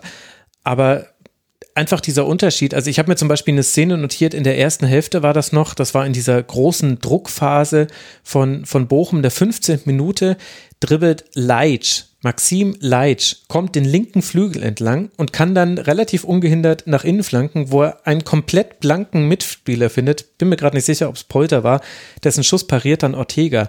Aber wenn der linke Innenverteidiger in einer Viererkette wohlgemerkt, wenn der den Flügel entlang dribbeln kann und dann auch noch nicht aufgenommen wird. Nicht von Wimmer, nicht von Demedina. Schöpf war nicht zur Stelle. Also er, er konnte einfach flanken. Das, das fand ich so absurd, weil sowas sieht man eigentlich in der ersten Fußball-Bundesliga nicht mehr. Und gerade in so einem Spiel und das war nach einer längeren oder kürzeren Unterbrechung. Da gab es kurz vorher, Nilsson ist mit seinem Kopf an den von Gamboa äh, geprallt und musste behandelt werden. Also vielleicht kommt es auch daher, weil das quasi eine Wiederanpfiff-Situation war und irgendwie waren dann vielleicht nicht alle Bielefelder gerade bei der Sache. Aber irgendwie ist es absurd, sowas zu sehen in dieser Phase der Saison und gleichzeitig ja zu wissen, Bielefeld ist jetzt nicht ein völlig chancenloser Aufsteiger, sondern Bielefeld ist eine Mannschaft, die hat es in der letzten Jahr hat es schon geschafft, in der Klasse zu bleiben. Und da stimmen ja viele Dinge. Also Bielefeld hat ja eine Grundstruktur, auf die man aufbauen kann. Bielefeld fällt ganz selten komplett auseinander, zum Beispiel in dieser Saison. Aber das ist ja auch äh, der Vorwurf beziehungsweise der Tenor, der eben in der ja, in, in der Fanbubble, sage ich jetzt einfach mal, ähm, entstanden ist, dass eben ja durch den großen Umbruch im Sommer ähm, auf jeden Fall zweistellige Anzahl an Neuzugängen und äh, Abgängen, ich habe es jetzt gerade nicht ganz genau im Kopf, aber dass dadurch auch sehr, sehr viel Charakter von dem, was eben Arminia im Vorjahr, wo wir die Klasse gehalten haben, ausgezeichnet haben, denn ähm, ja, da war es bei weitem vielleicht von der Qualität noch nicht so eine gute Mannschaft, aber dort stimmte eben der Teamgeist und wo man eben im Jahr davor aufgestiegen ist, äh, dass dieses Gesicht der Mannschaft eben immer weiter weggebrochen ist. Äh, jetzt im Sommer wird dort nochmal der nächste Schritt auf jeden Fall vollzogen. Da wird nicht mehr viel von einer ja, Aufstiegsmannschaft übrig bleiben. Und ich denke mal, das ist natürlich auch einfach ein Pfand, ne? wenn man dort einen komplett neuen Umbruch hat. Natürlich auch eine Chance, vor allen Dingen als Bundesligist, wenn man sich schon im ersten Jahr gerettet hat. Aber letztendlich muss man dann eben sagen, dass vermutlich zu viel von der Führungsstruktur, von diesem Teamgeist, äh, ja, über die letzten Jahre, Monate verloren gegangen ist. Hm. Danny, du hast ja diese Partie auch verfolgt und ja auch ähm, noch nicht mit dem Wissen heraus, dass der VfB jetzt nach diesem äh, Spieltag in der Situation ist, wo er eben eher sogar noch auf Hertha gucken kann als auf Bielefeld. Wie hat dir denn die Arminia gefallen gegen Bochum? Ja, nicht gut. Also ähm, wenn man wenn man weiß, um was es in diesem Spiel ging ähm, und dann so eine Anfangsphase hinlegt, also das, das, das erschließt sich mir dann nicht ganz. Und äh, mir ist immer wieder dieser Gedanke gekommen, wo die Arminia ohne diesen Stefan Ortega im Tor äh, stünde, mhm. äh, weil was was was der rausholt in, in, in diesem Spiel, aber auch in, in etlichen Spielen davor. Mir fällt da auch das VfB-Spiel in Bielefeld direkt ein. Das ist, das ist ja Wahnsinn. Aber ich, ich, ich hätte da durch, durchaus mehr erwartet, jetzt nicht mehr Offensivdrang oder Offensivpower, aber halt mehr, mehr Kratzbürstigkeit, mehr, mehr Gegenwehr. Das war mir dann doch in der Anfangsphase, in der ersten Viertelstunde, wo Buchum ja wirklich wie, wie aufgedreht äh, auf dieses Tor von Ortega angerannt ist. Das hat mich dann doch überrascht, dass sich da die Bielefelder doch quasi ein bisschen wehrlos auch ihrem Schicksal ergeben haben. Und ja, ich, ich, mir war jetzt schon klar, dass von Bielefeld, schwächste Offensive der Liga, dass da jetzt kein, kein Offensivfeuerwerk zu erwarten ist. Aber allein so, was die Zweikampfführung angeht, auch so Körpersprache auf dem Platz, das habe ich mir mal versucht genauer zu beobachten. Das fand ich dann doch enttäuschend aus, aus Bielefelder Sicht, weil das ist Bochum, das ist das Ruhrstadion, da ist es eng, da ist es laut und wenn die dann aufgedreht mit ihrem Flügelspiel kommen, wenn du da nicht von Anfang an dagegen äh, dich wehrst, dann, dann, dann hast du da nichts zu holen. Das ist ganz klar. Und äh, mit der Ausgangslage und mit dem Wissen, dass man VfB hätte wahnsinnig unter Druck setzen können, hätte ich da einfach viel, viel mehr äh, erwartet, was ich da nicht gesehen habe. Ja, und unter dem Strich, also im wahrsten Sinne des Wortes, unter dem Strich äh, zum Relegationsplatz, sieht man dann Paul Bielefeld 26 Tore, die Spielvereinigung Greuther Fürth 27 Tore, alle anderen Mannschaften, die da lange unten drin hingen, Augsburg, Hertha, Stuttgart 37, 36, 39 Tore, also jeweils mindestens 10 Tore oder mehr zusätzlich geschossen zu denen, die Bielefeld erzielt hat. Ist jetzt alles keine Neuigkeit. Wir haben das jetzt im Grunde schon 33 Spieltage lang beobachten können, wie sich eben Bielefeld abmüht, Tore zu erzielen. Hättest du dir erwartet, dass sich da noch mal was verändert oder ist das vielleicht dann auch Tragik, dass halt Fabian Klos genau in dieser Phase fehlt, wo man nicht nur jemanden bräuchte, der erfahren ist, sondern auch jemanden, der auch vorangehen kann und der eben dann Torgefahr ausstrahlt, weil von allen Ersatzmännern von ihm, mit Ausnahme von Patrick Wimmer, aber da haben wir ja vorhin schon so eine kleine Klammer drum gemacht, warum das aktuell vielleicht nicht mehr so der Fall ist, hat man ja in dieser Saison jetzt noch nie so wirkliche Torgefahr gesehen. Absolut, da gehe ich, da gehe ich komplett mit. Ähm, ja, dass Fabian Klos zuerst mal als Persönlichkeit fehlt, ähm, klar, ähm, das ist, das ist äh, ja jedem Arminen auch bewusst. Ähm, auf der anderen Seite dann äh, ja der ein oder andere Neuzugang, der eben mit viel Vorschusslorbeeren aus der zweiten Liga gekommen ist. Ich denke da jetzt dann auch an äh, Janis Serra und Florian Krüger, die beide eine Halbzeit gegen Bochum gespielt haben, die eben gemeinsam auf drei Saisontore kommen. Ist natürlich klar, ne, dass wenn man die erste Liga erstmal adaptieren muss, dass es vielleicht nicht automatisch und direkt äh, fluppt, aber das ist natürlich eine ja, sehr magere Ausbeute, wenn man sich unsere anderen Torschützen mal anschaut. Da ist dann noch Masaya Okugawa, ähm, ich, ich würde das mal so zusammenfassen, dass er ein sehr spielintelligenter Spieler mit Torriecher ist. Ist jetzt auch natürlich nicht ne, der, der irgendwie vorne, der, der den Ball jetzt nimmt und den oben in den Knick haut, sondern der dann einfach mal richtig steht oder dann doch nochmal einen ganz guten Laufweg in die Tiefe hat. Einfach Definition spielintelligent. Ähm, ja, und das ist dann insgesamt eben offensiv zu wenig. Da könnte man jetzt sagen, okay, warum hat man nichts dagegen getan? Ähm, da muss man sich einfach nur, und da gucken wir jetzt ein Jahr zurück, müsste man sich äh, den letzten Transfersommer angucken und ja, der Fokus war eindeutig auf komplette Umstellung des Offensivsbereichs. Außer Fabian Klos ist äh, ja nicht mehr viel übrig geblieben. Mhm. Und ähm, ja, es hat trotzdem nicht funktioniert. Wir haben weiterhin 26 Tore. Jetzt müsste ich nachschauen, wie viele es letzte Saison waren. Dort waren es auf jeden Fall nicht bedeutend mehr. Und ja, damals hat es eben noch gereicht. Darf ich da mal kurz dazwischen fragen, Paul, was hat man sich denn von Gonzalo Castro erhofft, als man den im Winter verpflichtet hat? Ich habe ihn auch beobachtet am Freitagabend, hat das, das Ausgleichstor vorbereitet mit der Flanke. Ansonsten fand ich es relativ wenig Einfluss aufs Spielgeschehen. Aber was waren so deine und eure Erwartungen an ihn, weil er ist ja ein Spieler mit so unfassbarer Erfahrung. Also ich glaube 421 Bundesligaspiele jetzt. Ich habe ihn beim VfB lange beobachtet, habe ihn immer gerne Fußball spielen sehen. Was, was war da so der, der Gedanke dahinter? Ja, zuallererst genau das, was du ansprichst, ne? seine Erfahrung auf dem Platz. Ähm, ich meine, ich habe es gerade schon gesagt, etliche Bundesligaspiele, das eben nochmal genau reinzubringen. Äh, ja, darüber hinaus hat uns äh, Eddie Milson Fernandes im Winter verlassen, eine Leihgabe von Mainz. Der hat auch nicht die gewünschte Rolle gespielt. Natürlich hat man sich da nach einer geeigneten Alternative umgesehen. Ähm, Gonzalo Castro, muss man jetzt sagen, war natürlich vorher ja, sechs Monate vereinslos. Ich glaube, das hat man ihm insbesondere am Anfang ähm, gemerkt und dann ist es eben auch schwierig, ja, in so eine laufende beziehungsweise in so eine Wintervorbereitung einzusteigen und da direkt mal für Arminia Bielefeld zu liefern.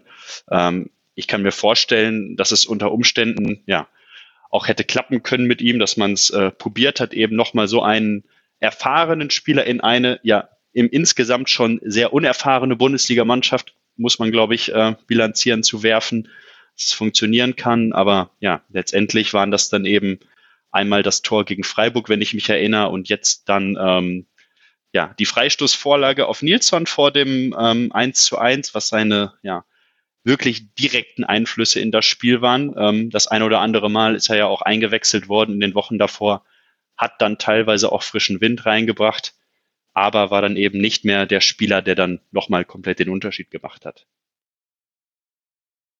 Und ich liebe dich dafür, Paul, dass du die Frage gestellt hast, Moment mal, wie viele Tore hat eigentlich Bielefeld in der letzten Saison geschossen? Uh, get ready to get your mind blown. Diese Saison steht Bielefeld bei 26 geschossenen Toren und 52 kassierten Toren. Letztes Jahr am Ende der Saison hatte Bielefeld 26 geschossene Tore, 52 kassierte Tore die exakt gleiche Torbilanz, aber der große Unterschied natürlich bei den Punkten. Letztes Jahr hatte man 35 Punkte damit nach 34 Spielen, jetzt hat man 8 Punkte weniger also 27 Punkte nach 33 äh, Spielen. Der große Unterschied sind die Unentschieden. Es sind äh, letztes Jahr waren es 17 Niederlagen, also man hat jedes zweite Spiel verloren. Dieses Jahr sind es bisher 16, aber man konnte eben neun Siege einfahren und dieses Jahr nur fünf. Also das ist ja das Erstaunliche. Trotz all des Umbruchs hat man bisher ein Replikat der letzten Saison erzielt. Klar, ein Spiel fehlt jetzt noch. Aber der Unterschied sind eben die knapp gewonnenen Spiele. Und wenn ich mir dann, ich habe mir dann eben noch mal kurz angeguckt, ich habe ja so ein Saisondokument für jeden Bundesligisten, für den Royal ja unter anderem auch. Wann kamen denn da die Punkte? Ja, die kamen nach dem Trainerwechsel. Nach dem 0 zu 3 in Dortmund, Uwe Neuhaus entlassen, Frank Kramer kam, ist dann gleich mal mit einem 0 zu 0 eingestiegen. Man hat dann zwar noch bei Werder verloren, aber da hat man die Punkte gesammelt in den letzten Spielen. Daher kam letztlich der Klassenerhalt für die Arminia mit der exakt identischen Tordifferenz zu jetzt. Das finde ich durchaus bemerkenswert. Das finde ich auch ganz spannend, zumal ich mich erinnern kann, ähm, ja im Laufe der Hinrunde, äh, da gab es tatsächlich das ein oder andere Unentschieden, was dann eben auch hätte auf äh, ja, Arminen Seite kippen können. Also von daher, ja, auf jeden Fall sehr spannender Fakt hilft einem jetzt nur leider auch nicht weiter. Richtig. Ich habe irgendwie so das Gefühl, äh, schon eine Tendenz rauslesen zu können, wie ihr aufs nächste Wochenende blickt. Vorher wird mich aber noch kurz deine Meinung interessieren, Paul. Was sagst du denn zum VfL Bochum, die jetzt mit 42 Punkten, also der Klassenerhalt war ja schon in der letzten Woche sicher, aber ich hatte das Gefühl, in Teilen war dieses Spiel gegen die Arminia auch nochmal so eine VfL Bochum 21-22 Masterclass. Alles, was den VfL stark macht, war mit dabei. Lange Bälle, Umschaltspiel, eine hohe Intensität in Dribblings, ganz viel über die Flügel, Torgefahr in der Mitte. Das lag ja eher an Ortega, dass man da nicht früher auf ein höheres Ergebnis stellen konnte. Was denkst du, wenn du dir diesen ja auch Aufsteiger anguckst und das mal mit der Arminia vergleichst? Ja, wie du schon sagst, es war ähm, Anschauungsmaterial, warum Bochum eben ja so früh schon die Klasse halten konnte. Äh, mich hat das total überrascht, dass eben, also was heißt überrascht, aber äh, positiv überrascht aus Sicht der Bochumer, dass dann Sebastian Polter eben zu einem wirklich gestandenen, äh, treffsicheren Bundesliga-Stürmer dann nochmal äh, ja wird, äh, nachdem er zum Aufsteiger gewechselt ist. Äh, ich finde äh, Holtmann ja mit seinem Tempo natürlich Wahnsinn. Asano, ähm, ja, der ist vorne, hinten, äh, ich weiß gar nicht, ich habe seine Kilometer jetzt gar nicht im Kopf, aber in meinen Augen ähm, ja sehr weit gelaufen und sehr viel gelaufen. Ähm, ja, letztendlich ähm, muss man sagen, da kann man dann nochmal das Exzessieren auseinander. Ähm, die Transferphilosophie der Bochumer und der Bielefelder im Sommer geht eben komplett auseinander. Bochum hat vor allen Dingen auf ja, erfahrene Spieler gesetzt, natürlich auch auf dem Stamm aus dem Aufstiegsjahr. Ähm, klar, das ist dann vielleicht auch nochmal ein kleiner Faktor, der ein Unterschied war. Wir sind ja auch schon im zweiten Bundesliga-Jahr jetzt gewesen. Ähm, Im ersten Jahr kann man das ja zumindest vergleichen. Ne? Wir haben mit der Aufstiegself in weiten, in weiten Teilen noch zusammengespielt. Ähm, die sind ja auch nicht aus Spaß beziehungsweise ohne Grund aus der zweiten Liga aufgestiegen. Und ja, das sieht man eben bei Bochum auch, dass das noch alles sehr gut ineinander greift. Also das war wirklich ein beeindruckendes Spiel bei toller Stimmung. Also aus Bochumer Sicht wirklich ein relativ äh, perfekter Abend. Bochum 42 Punkte spielt jetzt noch bei dem ersten FC Union an der alten Försterei und Bielefeld spielt noch zu Hause gegen Raber Leipzig. Das sind die nächsten beiden Spiele für Bielefeld.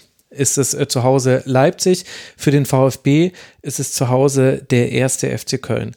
Paul, wenn du an dieses nächste Wochenende denkst, was hältst du für realistisch? Ich würde mir wünschen, dass es ja keine reine Abschiedstournee ist, sondern dass man eben nochmal dann ja mindestens elf Arminen findet, die eine sehr gute Einstellung an den Tag legen, ähm, ja, die sich dann mit einer guten Leistung gegen Leipzig auf jeden Fall aus dieser Saison verabschieden. Ähm, wofür das dann reicht, das ist mir Stand heute ehrlich gesagt ja, ich will nicht sagen egal, aber das ist äh, zweitrangig, sondern dass man eben nochmal sieht, dass vielleicht die Tugenden stimmen, dass eine Mannschaft auf dem Platz steht, die in großen Teilen äh, ja auch in der nächsten Saison bei Arminia Bielefeld auf dem Platz steht. Das äh, ja, würde ich mir sehr wünschen und mit dieser Einstellung da reinzugehen und dann mal schauen, wofür das reicht.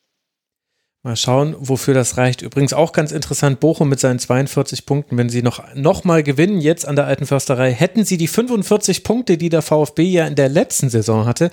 Daher kommt das ja, dass äh, viele Fans und auch äh, manche Journalistin und mancher Journalist erwartet hat, dass es in dieser Saison einfacher werden würde. Das ist nochmal, das ist nochmal die Klammer um das, was du vorhin gesagt hast, Danny.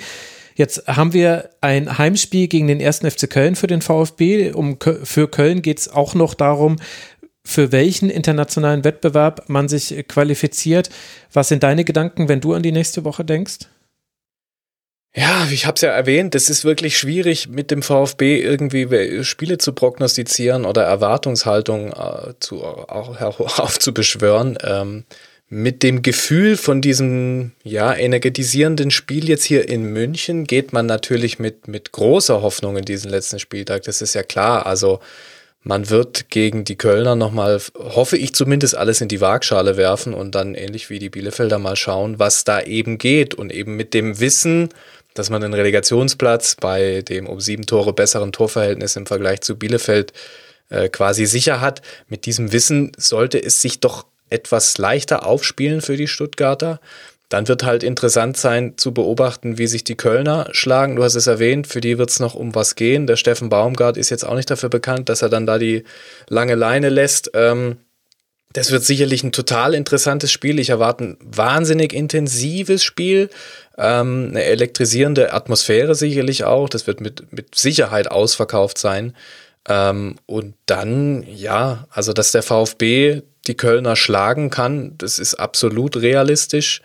Ähm, es steht und fällt natürlich wieder mit dem Gesicht, das der VfB an den Tag legen wird. Sehen wir eher das Gesicht, das ängstliche, verzagte Gesicht, das wir in den Heimspielen gegen Wolfsburg gesehen haben, das wir in Berlin gesehen haben, oder sehen wir dann doch das, das mutige, das freche äh, Gesicht, das so ein bisschen auch an die letzte Saison erinnert? Und dann ist natürlich einiges möglich, denn wenn man weiß, dass die Hertha auswärts bei Dortmund spielt, ja, und ja, also der Glaube versetzt Berge. Ich bin mal wirklich gespannt. Das wird sicherlich ein sehr spannender letzter Spieltag. Auch für uns äh, Journalisten ist es dann immer ziemlich heiß, weil man da ziemlich viel mit heißer Nadel stricken muss.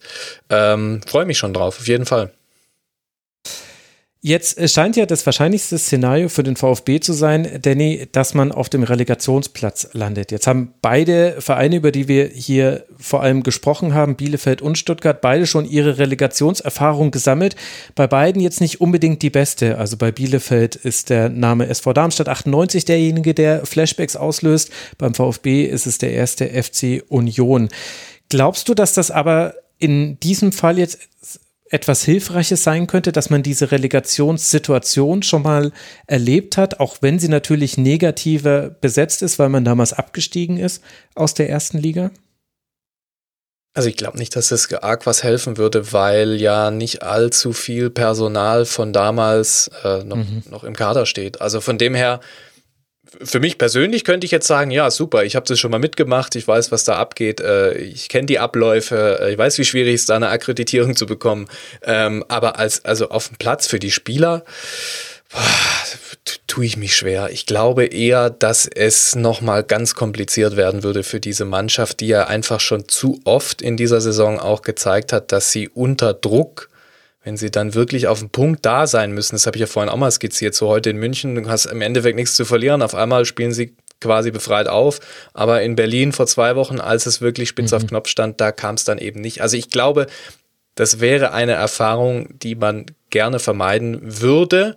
Nichtsdestotrotz sind es zwei Finalspiele und da sind natürlich äh, alle Chancen gleich verteilt. Ähm, aber ja, wenn es denn geht, wenn es denn irgendwie möglich ist, äh, sind auch die VfB-Fans sicherlich froh, wenn sie diese Erfahrung nicht nochmal machen müssen. Ja gut, das ist natürlich eine Binse. Es ist nur dann möglich, wenn man gegen den 1. FC Köln gewinnt und gleichzeitig Hertha BSC bei Borussia Dortmund verliert. Dann würden diese beiden Mannschaften nochmal die Plätze tauschen.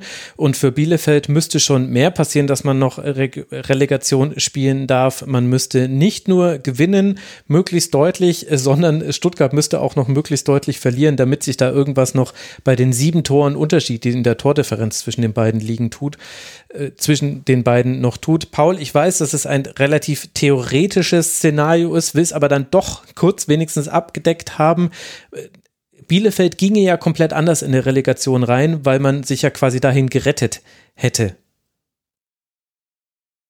Kein Zweifel, äh, Max. Wenn wir in die Relegation kommen, äh, oder sollten wir, ich muss es ja korrekt formulieren, dann sind wir so euphoriert, dann, äh, euphorisiert, dann ist es komplett egal, gegen wen wir spielen. Bei der Ausgangslage. Gut, dann äh, schauen wir mal, wie weit das kommt. Paul, äh, damit bist du äh, für heute entlassen. Paul Huxoll, Fan von Arminia Bielefeld, at Halbzeit 3 auf Twitter. Danke dir, lieber Paul, dass du dir die Zeit genommen hast für den Rasenfunk. War ja dann doch irgendwie nochmal ein längerer Einsatz von dir, als ich erwartet hätte. Danke dir. Ich danke auch. Und wir machen an der Stelle weiter und äh, blicken auf die Mannschaft, die jetzt schon häufig erwähnt wurde, aber über deren Spiel wir noch nicht gesprochen haben, nämlich Hertha BSC, Tiziana. Da hätte es ja durchaus die Möglichkeit gegeben, vor 70.000 Zuschauern im Olympiastadion den Klassenerhalt klar zu machen. Aber stattdessen setzt es eine Niederlage. Silvan Wiedmer trifft nach einem Fehler von Lotka zum 1 zu 0.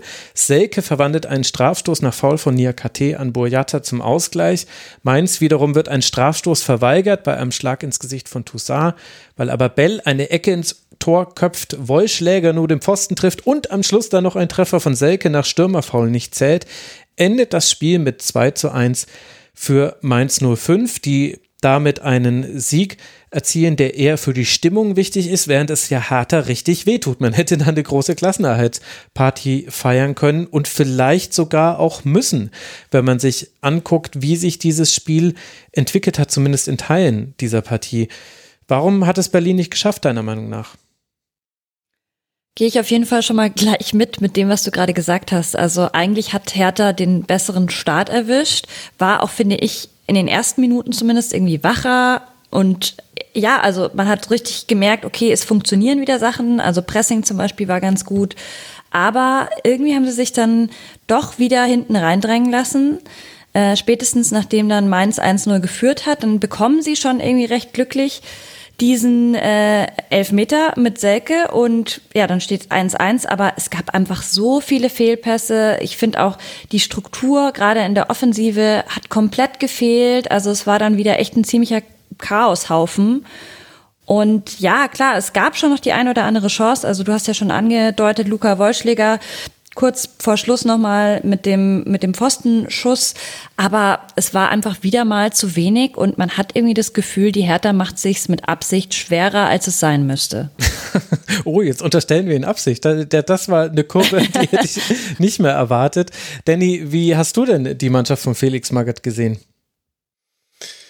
Ja, hinten wackelig und vorne irgendwie dann zu kompliziert. Ähm, ja, also da war ja auch knisternde Atmosphäre, davor noch dieser, dieser symbolische Schulterschluss auch mit der, mit der Ostkurve wieder, aber dann war halt eben die Mainzer Mannschaft auch so ein Stück weit Spielverderber nach, na, die haben es dann, finde ich, mit, mit, ja, immer besser gemacht, immer besser reingefunden in dieses Spiel. Und was mir in dem Spiel auch noch hängen geblieben ist, ist dieser wahnsinnige Fokus auf Patrick Ittrich. Ich glaube, es waren dann drei, vier War-Checks und als strittige Szenen, also auch für den, für den Referee war wirklich viel zu tun. Und auch dieser, dieser Elfmeter-Piff da vor der Pause, da musste man ja auch echt drei, vier, fünf Zeitlupen drüber legen, bis man da sieht, dass man, dass er ihm fast einen Schuh auszieht da unten. Ähm, ja, also Tiziana hat's, finde ich, richtig gesagt. Also es lag quasi so auf dem Silbertablett da aber die Hertha hat sich entschieden, da nicht zuzugreifen, sondern hat es nochmal fallen lassen und muss jetzt nochmal zittern.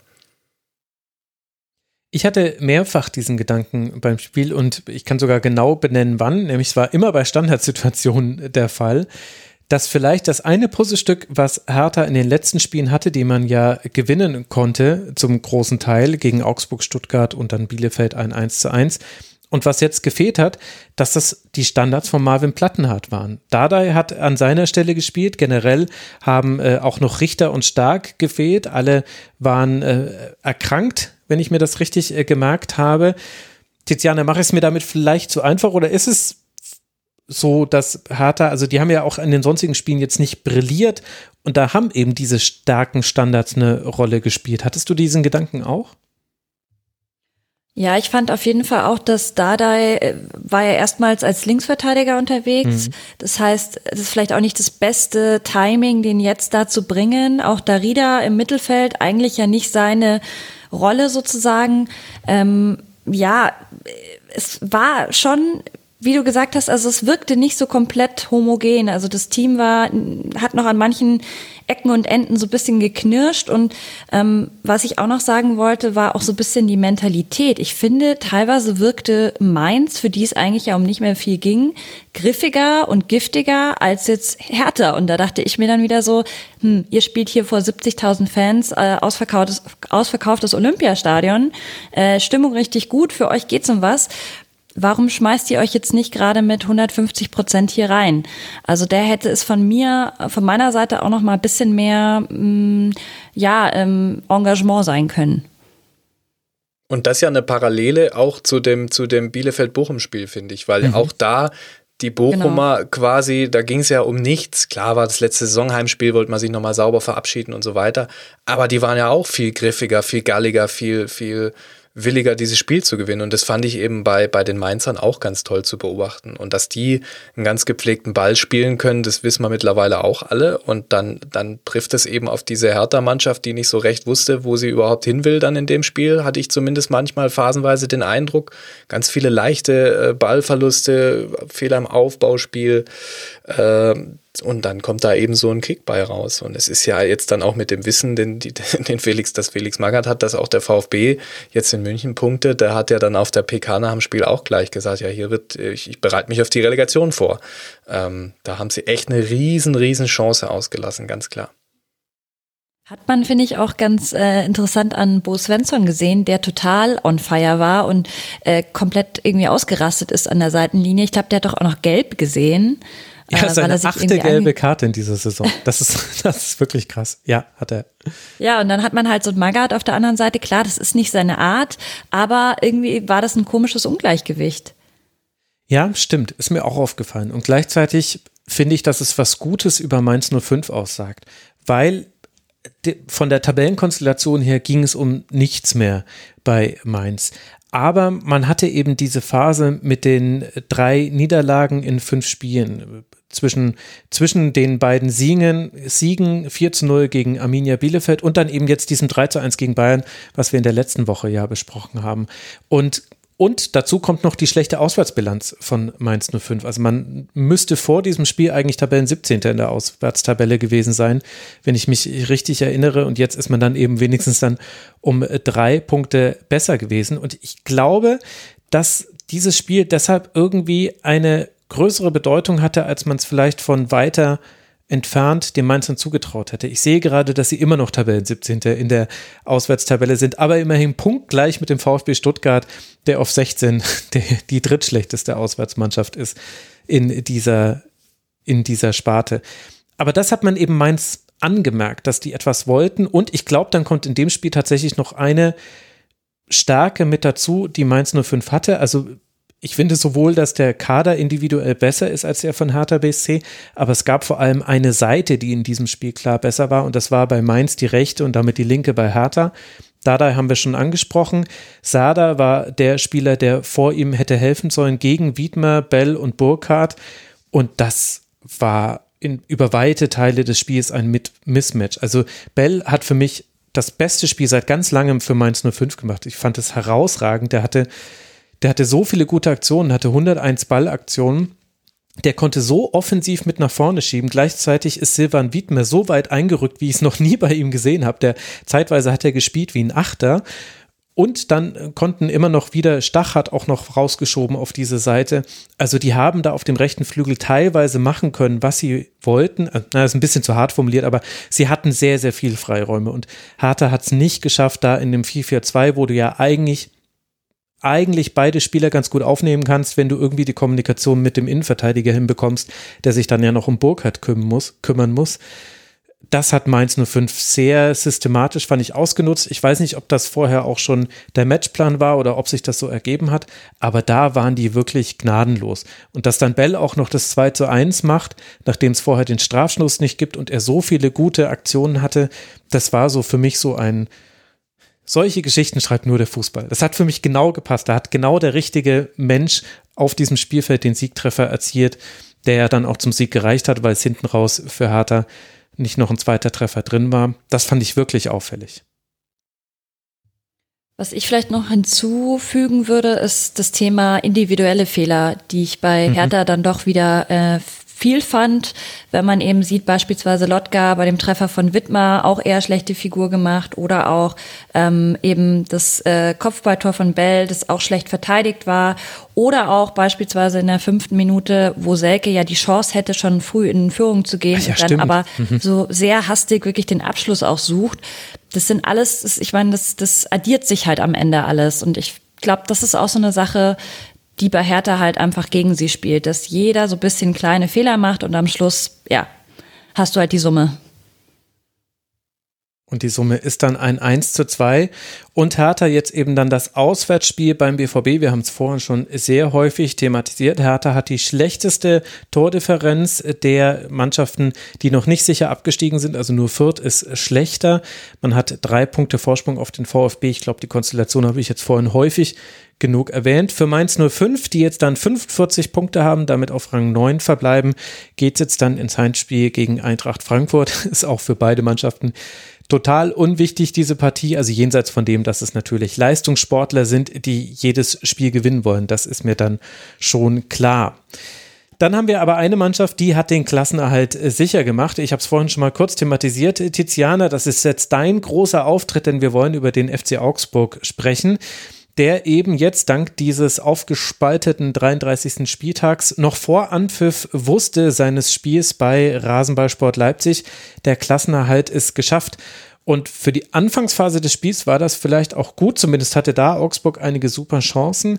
Aber dann übernimmt Leipzig langsam die Kontrolle, erinnert sich vielleicht auch daran, dass man nach dem Ausscheiden gegen Glasgow unter der Woche auch noch ein bisschen was gut zu machen hat. Es war ein bisschen eine seltsame Stimmung vor Ort, habe ich auch auf Twitter gelesen von Menschen, die im Stadion waren, also was nicht nur ein Eindruck am TV-Gerät.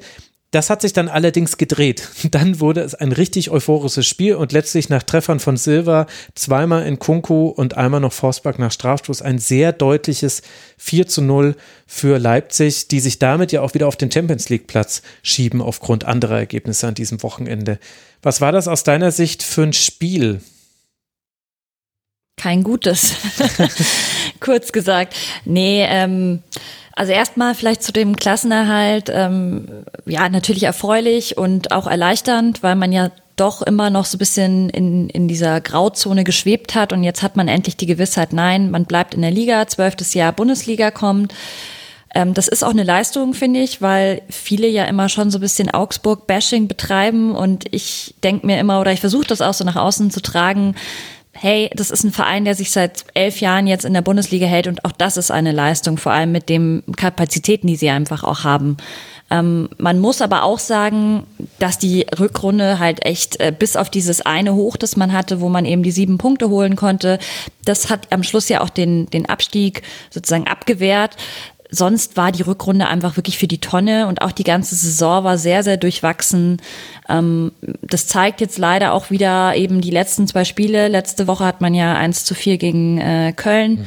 verloren. Da war ich auch im Stadion. Das war auf jeden Fall pff, echt auch zum Haare raufen und ganz viel davon habe ich heute wirklich wieder gegen Leipzig gesehen. Also gut angefangen, das hast du ja gerade schon gesagt.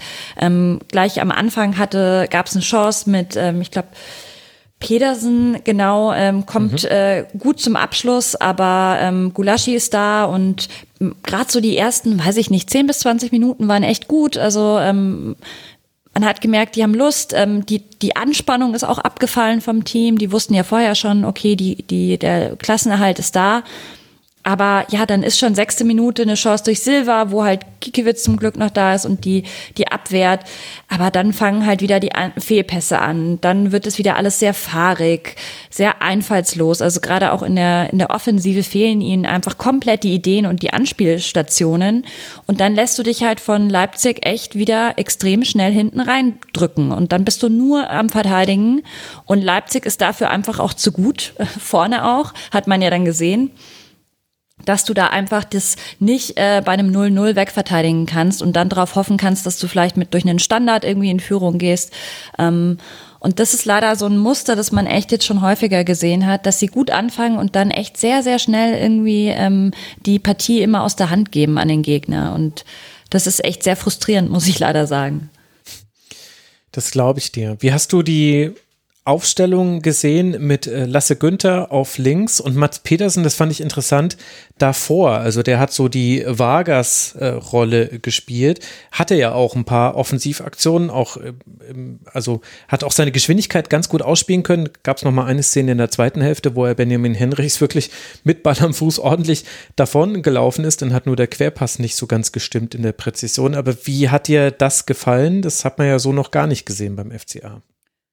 Das war, glaube ich, schon auch so eine Verlegenheitslösung, weil ja Vargas äh, vorm Abschlusstraining irgendwie ist er umgeknickt, deswegen hat der gefehlt. Mhm. Du hattest auch keinen Iago, der letzte Woche gegen Köln mit einer Knieprellung raus musste und der nicht mehr spielen kann gerade.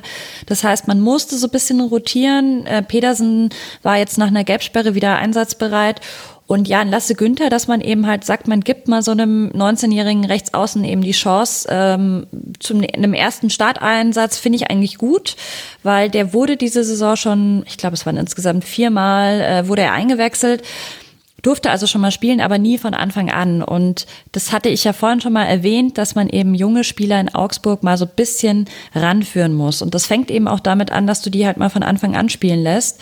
Und ich finde, dafür hat das okay gemacht. Klar, man merkt dann schon noch, dass er halt sonst ähm, eben in der U23 spielt, viel ja auch diese Saison, genauso wie Udo Kai, der jetzt dieses Mal wieder gespielt hat. Also es war eine bisschen andere Aufstellung als sonst. Aber das hatte teilweise eben auch, auch seine Gründe. Niederlechner hat beispielsweise auch mal wieder von Anfang an gespielt. Das war in letzter Zeit auch nicht immer der Fall. Aber man merkt einfach, ja, der Kader, da ist halt echt noch Verbesserungsbedarf auf ganz vielen Positionen.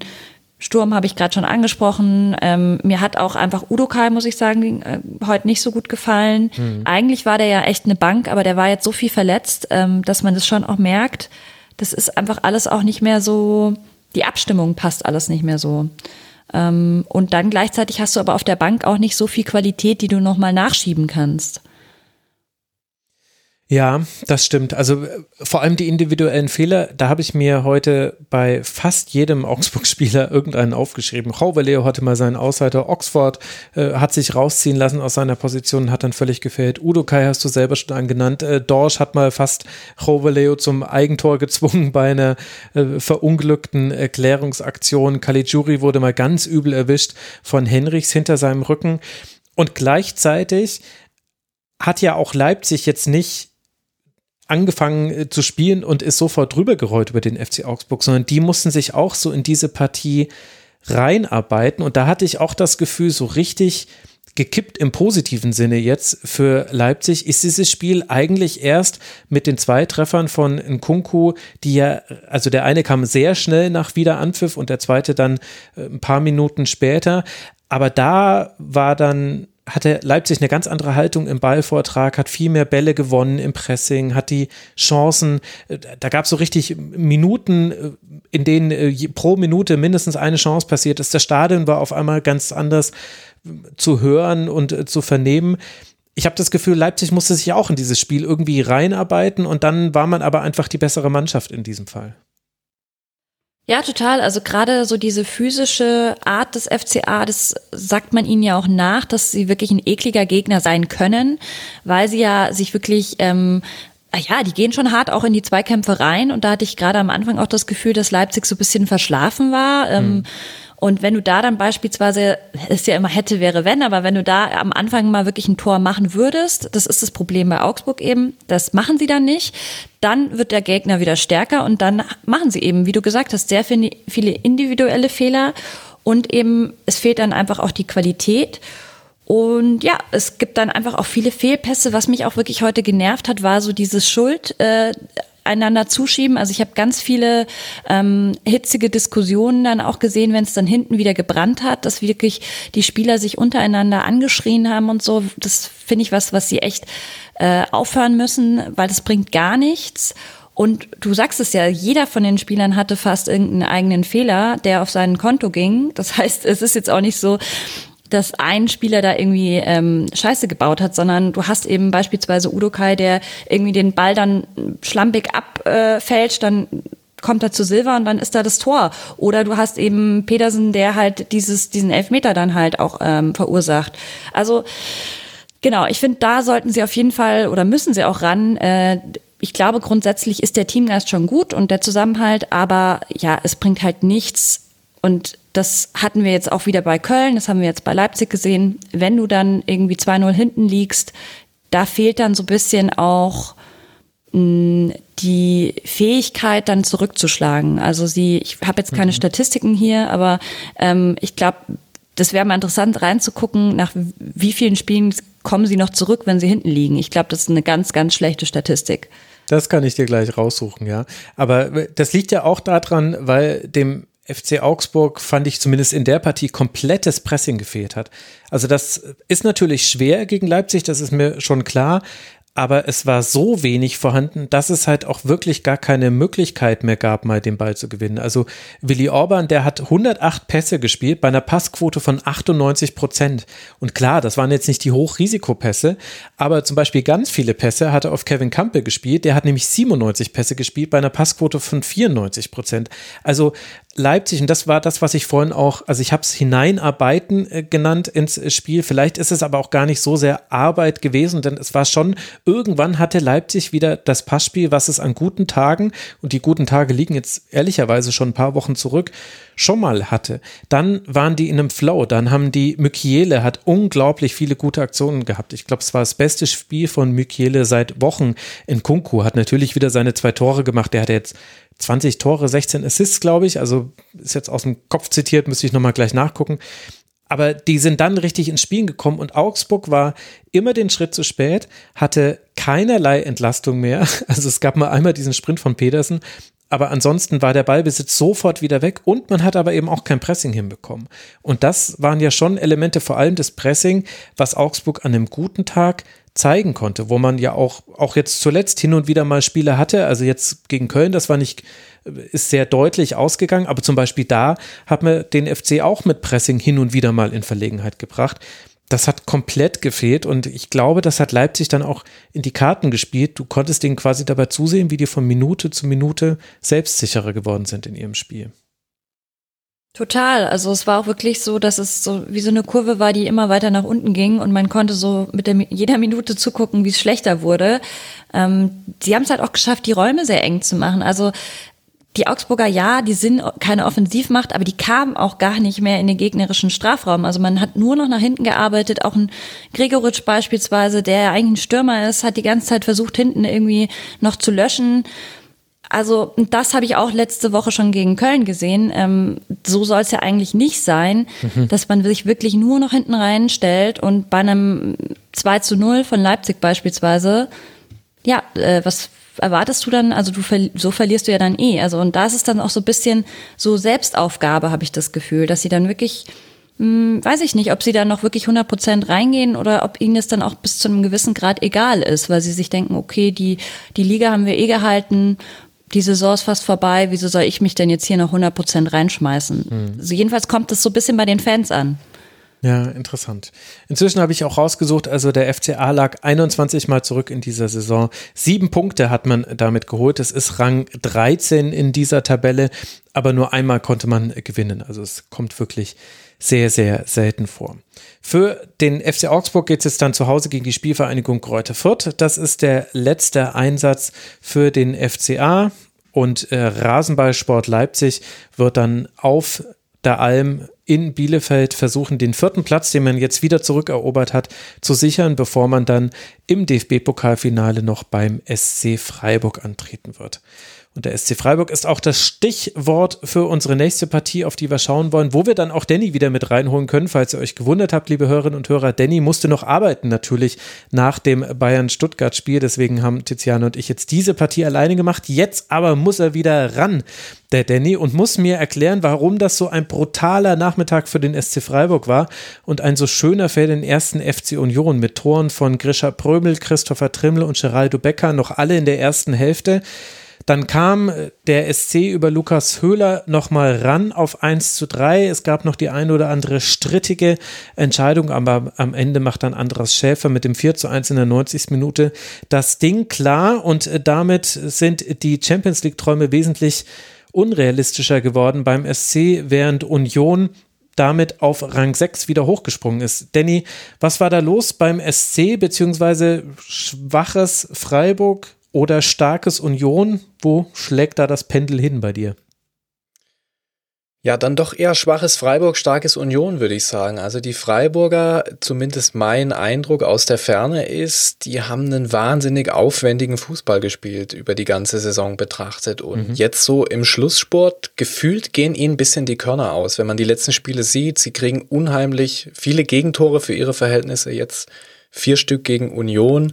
Und äh, an dem, an dem Samstagnachmittag war es dann eben auch so, dass Union Berlin einfach so eine geölte Maschine ist. Und wenn die mal ins Laufen kommen und dann Geraldo Becker aufdreht, ähm, dann fliegt es dir um die Ohren. Ähm, aber mein Eindruck aus der Ferne ist wirklich, dass die, die Freiburger, die ja so eine tolle Saison spielen, egal ob sie jetzt in die Champions League kommen oder dann nur in die Europa League, ähm, dass die eben einfach mit ihrer Spielweise, die so viel abfordert von jedem Spieler, die so intensiv ist, dass das vielleicht jetzt einfach auf Strecke bei dem einen oder anderen Spieler so ein paar Körnchen gekostet hat. Das ist mein Eindruck, wenn ich dieses Spiel, das ich leider nur in der Konferenz und in der Zusammenfassung äh, mir habe angucken können, nochmal noch mal Revue passieren lasse. Und ja, auch großen Respekt vor, vor Union Berlin. Das ist eine Mannschaft, ich weiß, da streiten sich die, die Fußballgelehrten gerne darüber, ob man die denn jetzt gerne anschaut oder eben nicht. Ich bin da großer Fan von. Ich finde es klasse, diese Arbeitermentalität. Es passt auch zu dem Club da.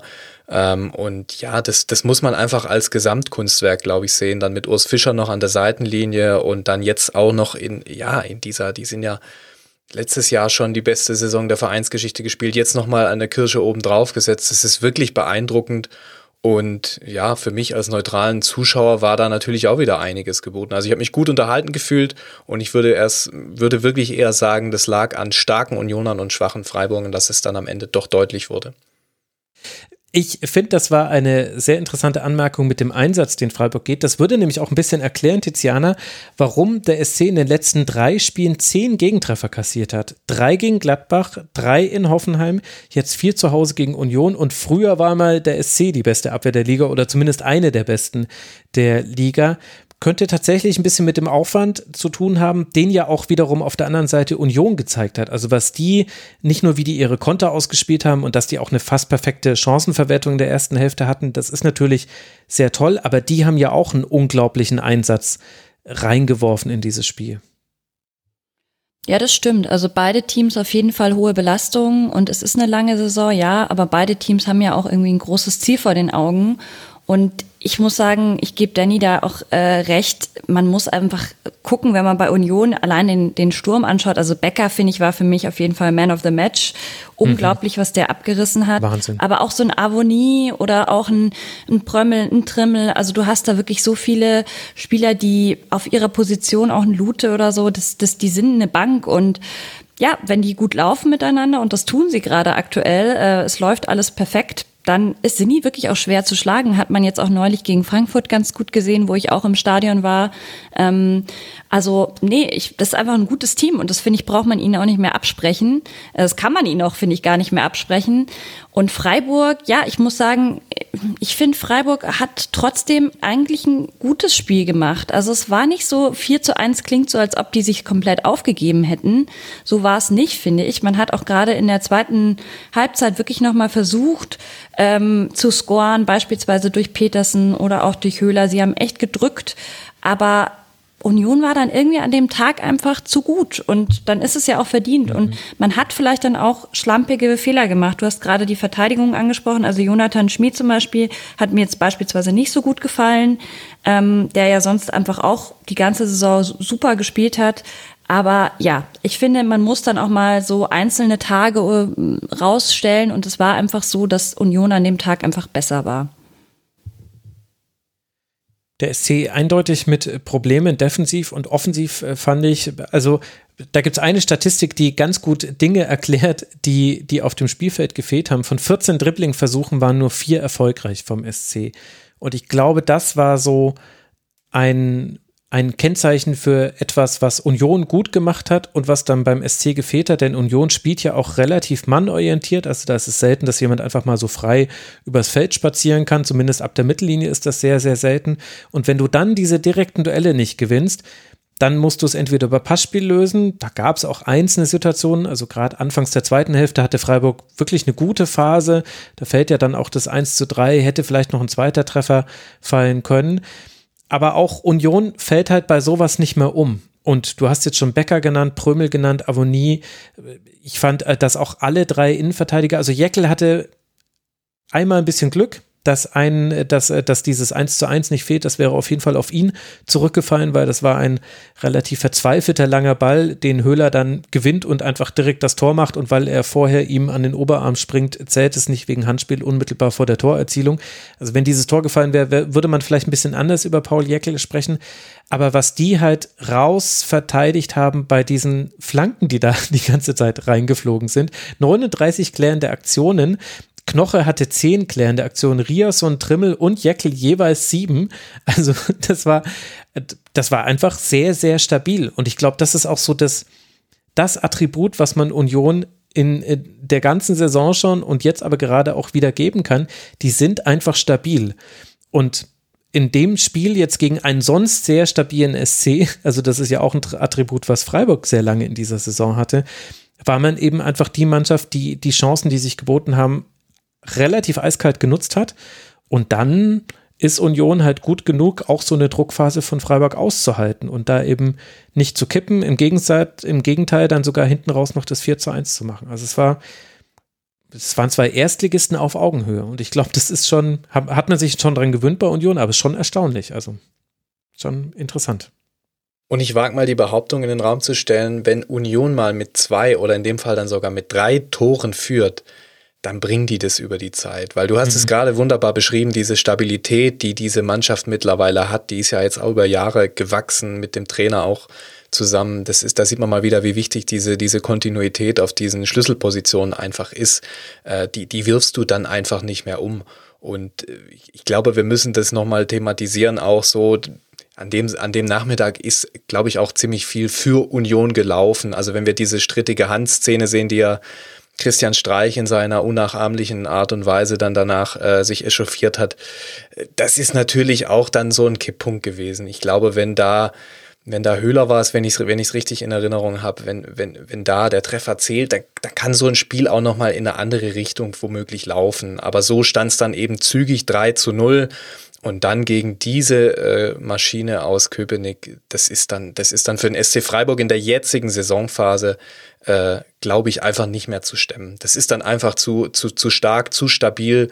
Äh, da die spielen da alles mit so einem, mit so einer Selbstsicherheit, mit so einer Gewissheit auch, mit diesem Glauben an die eigene Stärke und diesem Vertrauen ineinander. Das ist schon wirklich beeindruckend. Also ich kann da nur meinen Hut vor dieser Truppe ziehen.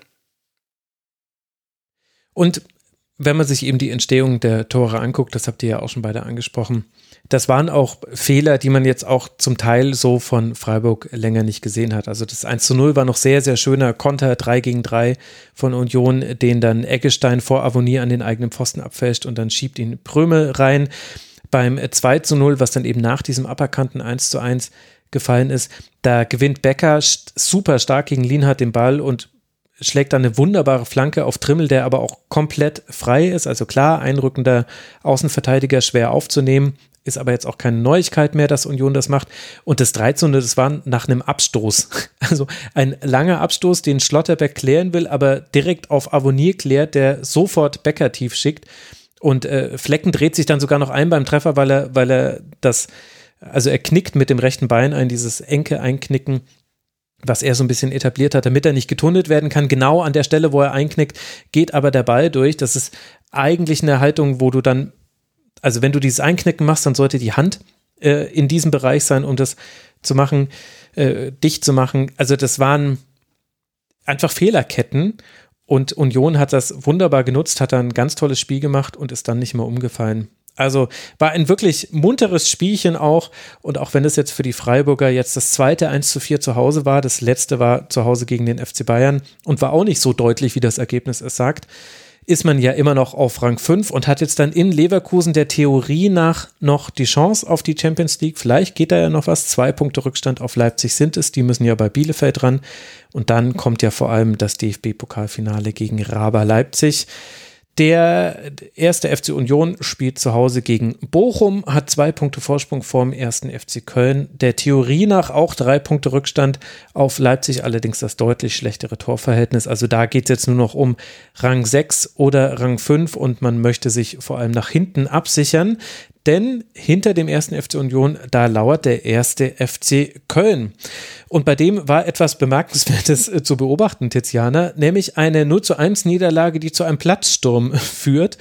Denn damit hat man sich den internationalen Wettbewerb gesichert, weil zeitgleich Leverkusen in Hoffenheim gewonnen hat. Darüber wollen wir dann gleich noch sprechen. Jetzt mal jenseits davon, wie dieser Platzsturm verlaufen ist, fand ich ihn relativ, also das das war so ein bisschen bizarr, fand ich. Und das hat aber ganz gut zu diesem Spiel gepasst, denn auch dieses Spiel war auf eine Art und Weise bizarr. Würdest du mir da zustimmen?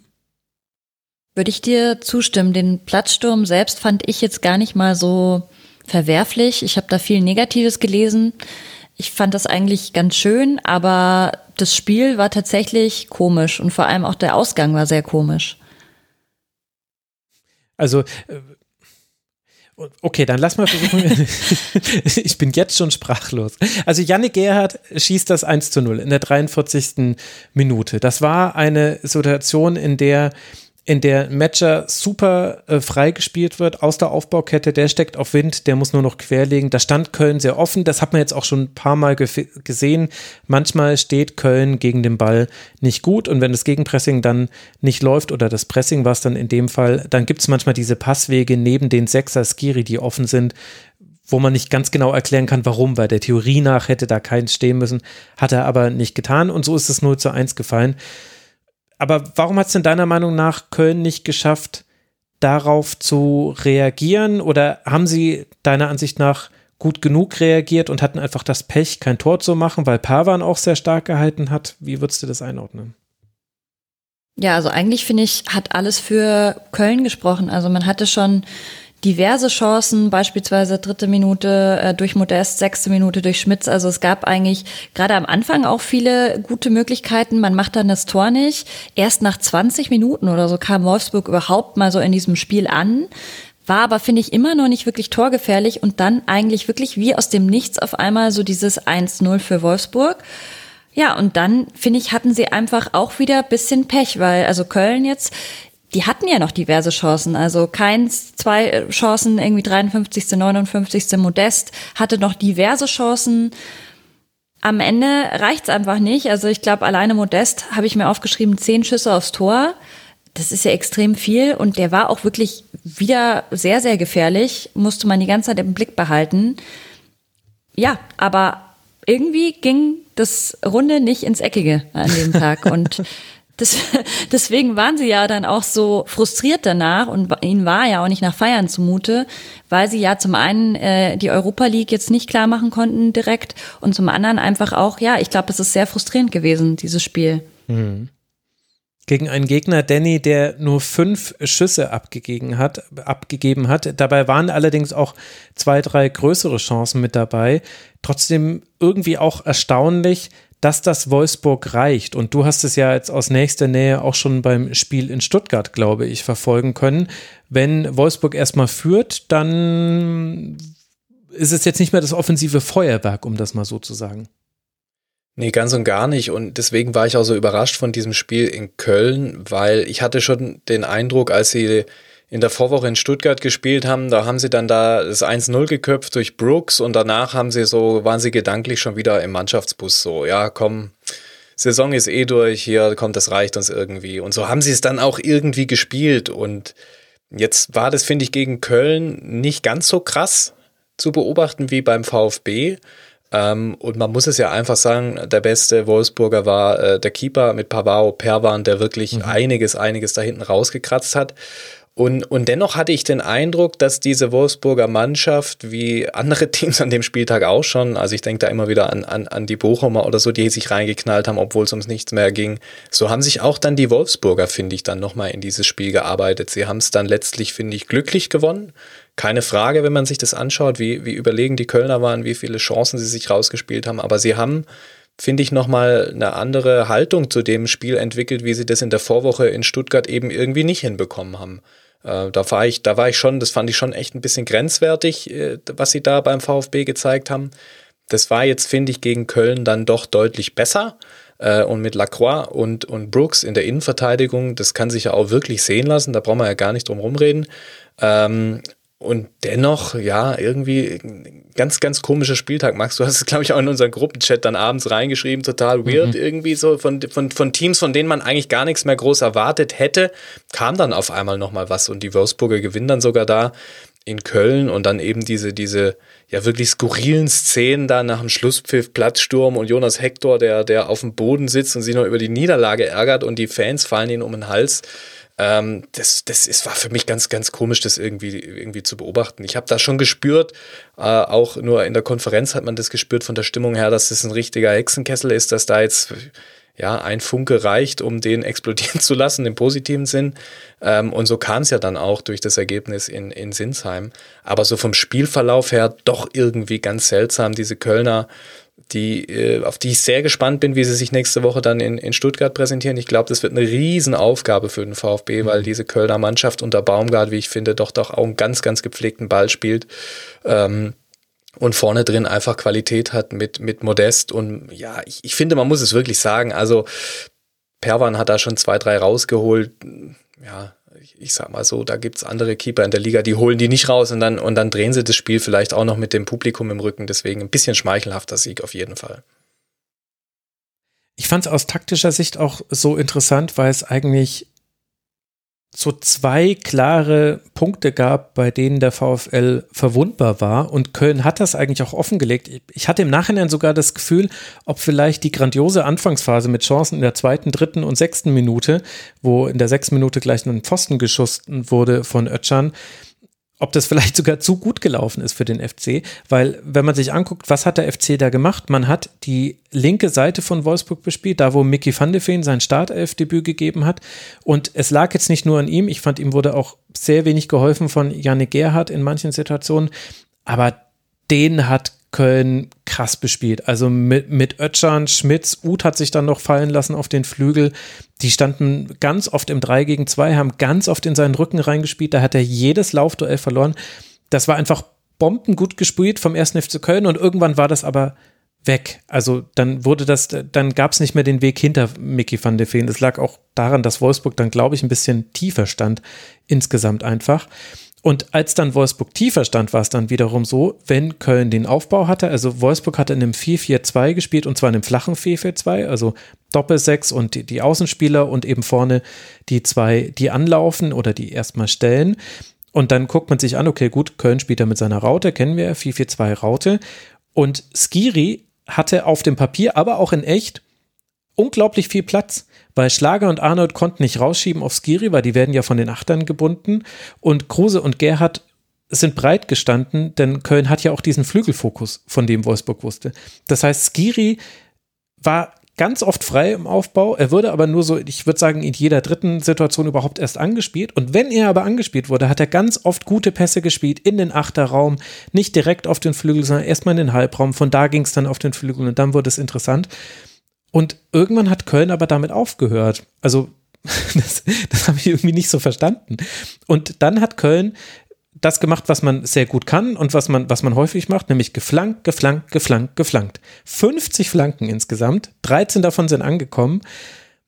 Und man hatte jetzt zwar seine Chancen und es lag auch an Pavan, dass man dieses Spiel nicht wenigstens noch unentschieden gestalten konnte, aber Lacroix und Brooks sind jetzt auch nicht die Spieler, die sagen, oh Hilfe, eine Flanke, ich verstecke mich, ich krag nicht so voll ein, sofort ein, sondern die kommen damit ja schon ganz gut klar. 45 klärende Aktionen hatte Wolfsburg bei den 50 Flanken. Arnold Brooks äh, mit jeweils acht Stück. Also die haben halt einfach sehr, sehr gut das äh, verteidigt. Auch Modest hat nicht so viele Kopfballduelle gewonnen. Er hatte natürlich dennoch seine Chancen. Der ist aktuell nicht komplett kalt zu stellen. Aber das war jetzt ein langer Monolog, aber mit dem möchte ich einfach nur ausdrucken, es gab quasi auch auf taktischer Ebene eigentlich Dinge, die da waren, die auch genutzt wurden und trotzdem eben hat für mich vieles auch im Nachhinein keinen Sinn ergeben. Und ich glaube, dass das für einen FC so ein Spiel ist, äh, jetzt die emotionalen Sachen mal ausgeklammert und es ist natürlich trotzdem eine ganz tolle Saison. Aber ich glaube, in der Nachbereitung dieses Spiels wird das Trainerteam ausflippen, weil da so viel möglich war gegen den VfL und weil man so viel zu 95 Prozent richtig gemacht hat, aber die letzten 5 Prozent haben gefehlt. Oder, oder Pavaro Pavan hat gehalten.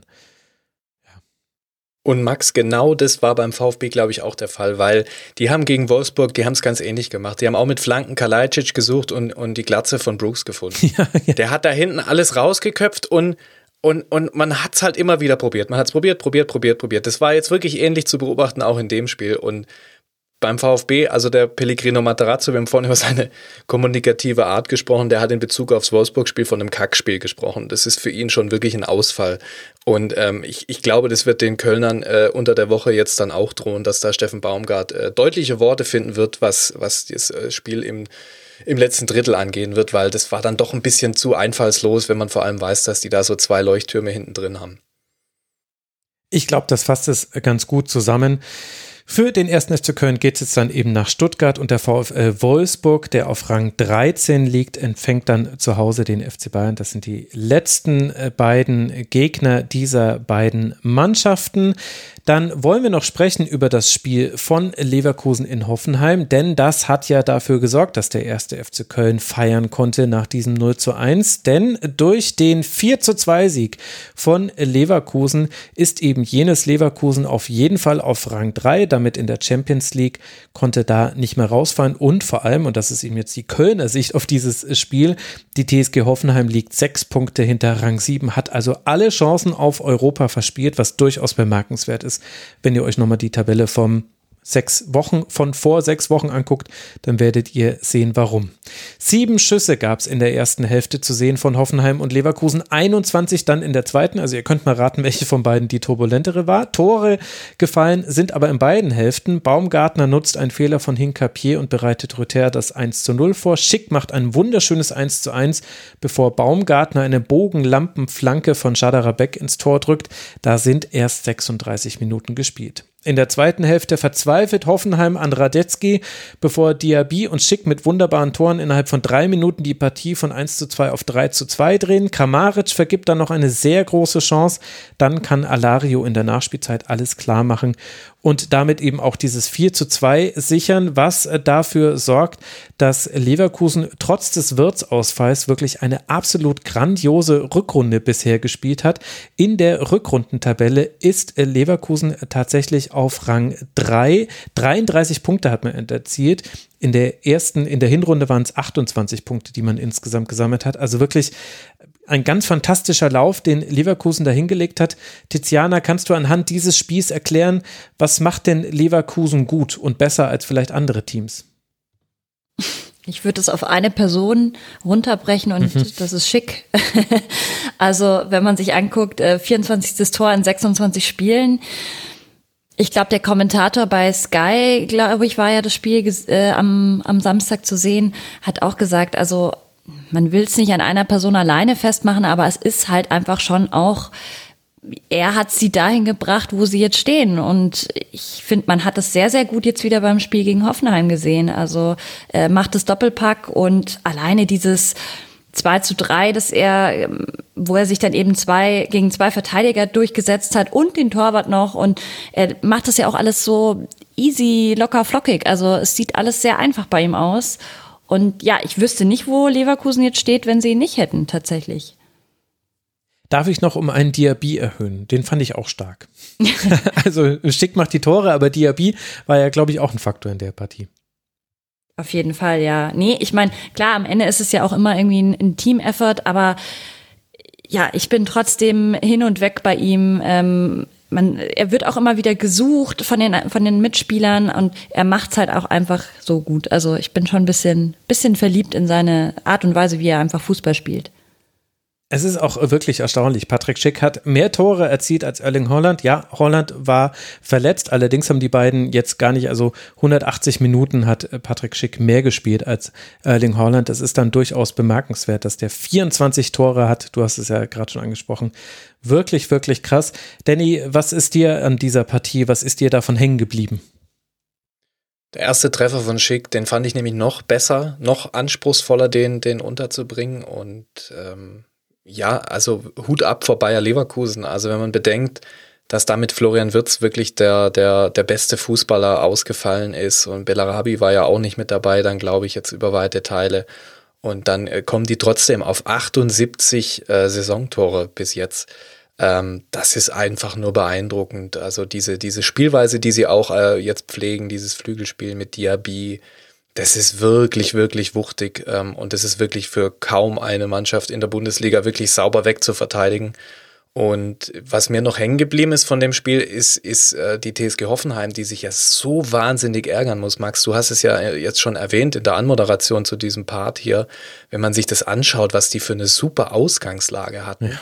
Und jetzt, ich glaube, es war das achte sieglose Spiel in Serie. Also was die jetzt äh, im Schlusssport verspielt haben, auch leichtfertig verspielt mhm. haben. Sie hatten ja auch in dem Spiel jetzt gegen Bayer Leverkusen wirklich äh, teils grotesk ihre Chancen ver verblasen. Da fällt mir diese Kramaric-Szene ein. Ähm, das ist mir noch hängen geblieben und ansonsten auch da wieder so, ja, es ist der vorletzte Spieltag, es, es knallt. Es geht richtig rund, äh, sechs Tore dort. Ähm, das, das hat auch richtig Laune gemacht, das, dieses Spiel anzuschauen. Und ähm, wie gesagt, Bayer Leverkusen, das gefällt mir wirklich gut. Die sind auf, äh, das wird eine ganz spannende Truppe werden, auch nächste Saison dann. Ähm, da können wir uns, glaube ich, auf einiges noch gefasst machen. Und wie gesagt, die Hoffenheimer, ja, ich glaube, die müssen sich ganz schön, ganz schön, ganz schön ärgern. Denn auch für die, die, wie ich finde, eine wirklich tolle Mannschaft haben mit viel Potenzial, ähm, für die wäre deutlich, deutlich mehr drin gewesen. Und ja, irgendwie spricht da niemand so groß drüber. Das ist halt irgendwie so dieses Hoffenheim-Syndrom, nenne ich das jetzt mal. Mhm. Ja, wenn sie in die Champions League kommen, Euroleague kommen, ja, dann nimmt man es schon ein bisschen wahr. Aber wenn sie es halt nicht schaffen, ja, meine Güte, dann haben sie es halt nicht geschafft. Es läuft so ein bisschen unterm Radar. Aber wenn man sich es mal anschaut, was so mit dem Kader drin wäre, was auch von der Ausgangslage her möglich gewesen wäre, dann ist es eigentlich ein Riesenthema, das nicht stattfindet. Ich habe es nochmal nachgeguckt. Am 25. Spieltag hat die TSG 1 zu 0 gewonnen äh, beim ersten FC Köln und ist dadurch auf einen Champions League Platz gesprungen. Damals war man Rang 4, 43 Punkte. Jetzt spulen wir mal eben acht Spieltage nach vorne. Man hat drei Punkte geholt. Du hast es ja schon angesprochen. Acht sieglose Spiele in Folge. Dreimal hat man unentschieden gespielt.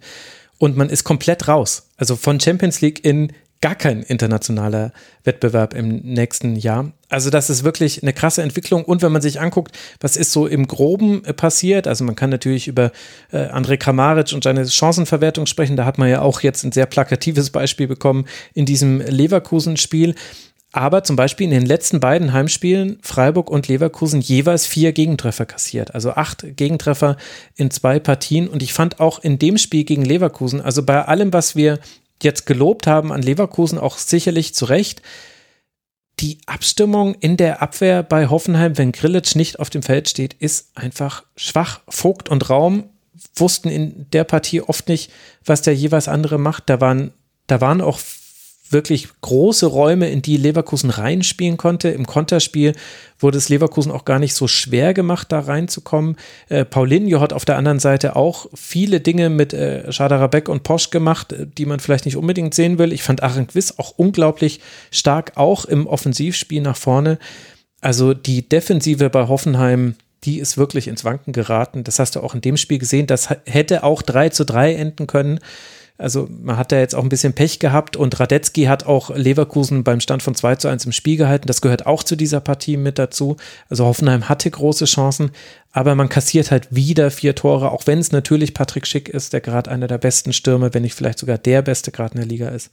Also das ist schon wirklich, wirklich erstaunlich. Möchte jemand von euch noch etwas ergänzen oder sollen wir weitermachen?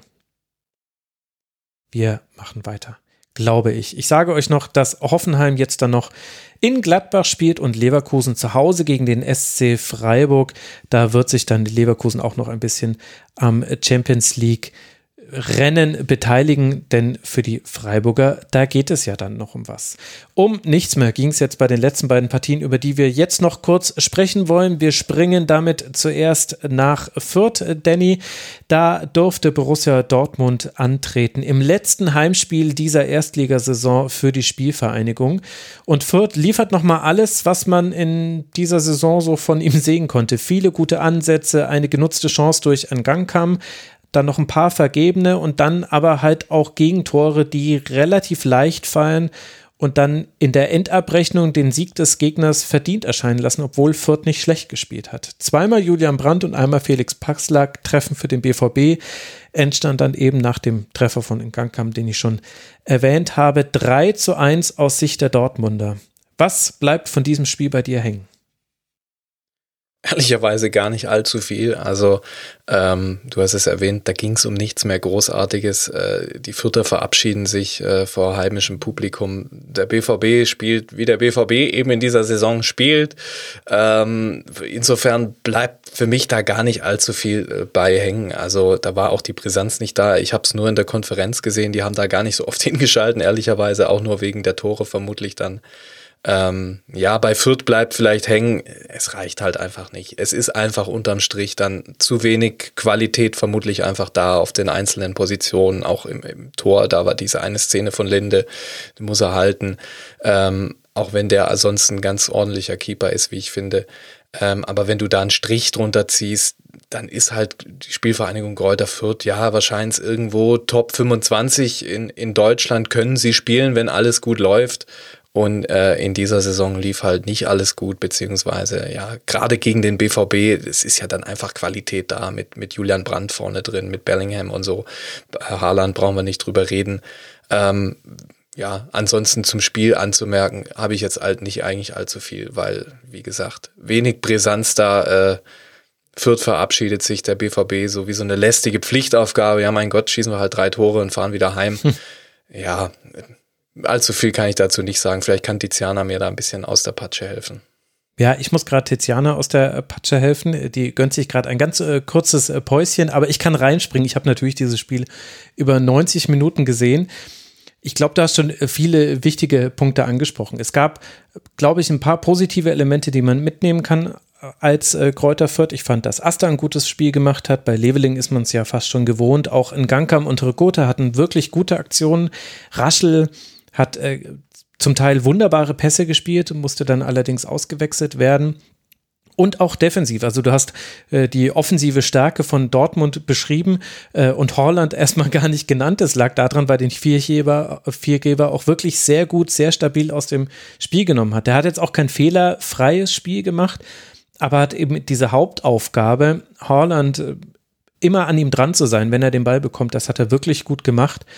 Und dann war die individuelle Qualität von Dortmund aber besser. Also Reus hat, äh, war gegen den Ball auch sehr aktiv, hat einen tollen Pass geschlagen vom 3 zu 1. Brandt ist Spieler des Spiels, wehrt sich gegen die hier im Rasenfunk von einem Gast getätigte Aussage, dass er immer nur dann trifft, wenn es sowieso schon läuft beim BVB. In dem Spiel war es definitiv nicht so, macht das 1 zu 0 und das 2 zu 1.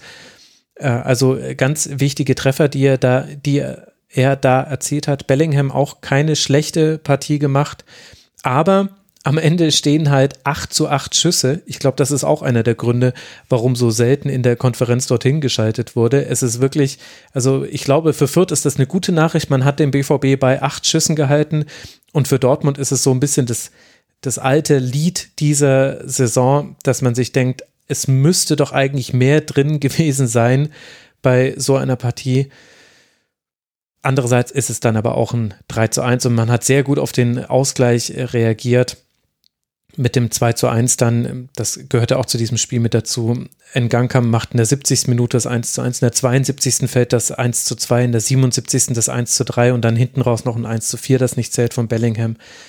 Also, wahrscheinlich sind das dann schon so die wichtigsten Elemente, die man zu diesem Spiel wissen muss, nachdem es ja wirklich für beide nicht mehr um viel ging. Für Fürth geht es jetzt dann noch nach Augsburg im letzten Spiel dieser Saison und Dortmund empfängt zu Hause Hertha BSC. Das haben wir vorhin alles schon angesprochen. Und jetzt wollen wir noch auf die letzte Partie schauen. Da bin ich froh, dass auch Tiziana wieder mit dabei ist, äh, denn die war zwar jetzt auch nicht bedeutungsvoll für diesen Spieltag, Immerhin aber für eine der beiden Mannschaften aus einem guten Grund. Unter der Woche hat die SGE in einem Superspiel gegen West Ham im Halbfinale der Europa League das Finale erreicht, begünstigt durch einen frühen Platzverweis gegen die Engländer seitdem, also spätestens seitdem, hat äh, vermutlich viele Fans die Suche nach Tickets in Sevilla mehr interessiert, als dass noch zwei Partien in der Bundesliga zu spielen sind. Das hat man der Partie gegen Gladbach durchaus auch angesehen. Player trifft in der vierten Minute zum 1 zu 0, aber Paciencia kann in der 65. Minute ausgleichen. Kamada schießt in der 90. Minute noch ein Tor, aber ist ja der Bundesliga Kamada, deswegen war das natürlich knapp abseits und konnte nicht zählen.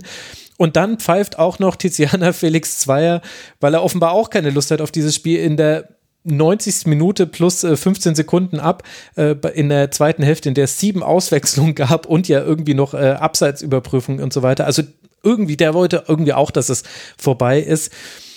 Was gibt es denn darüber hinaus zu dieser Partie zu sagen? Hast du noch irgendwas gelernt über diese beiden Teams?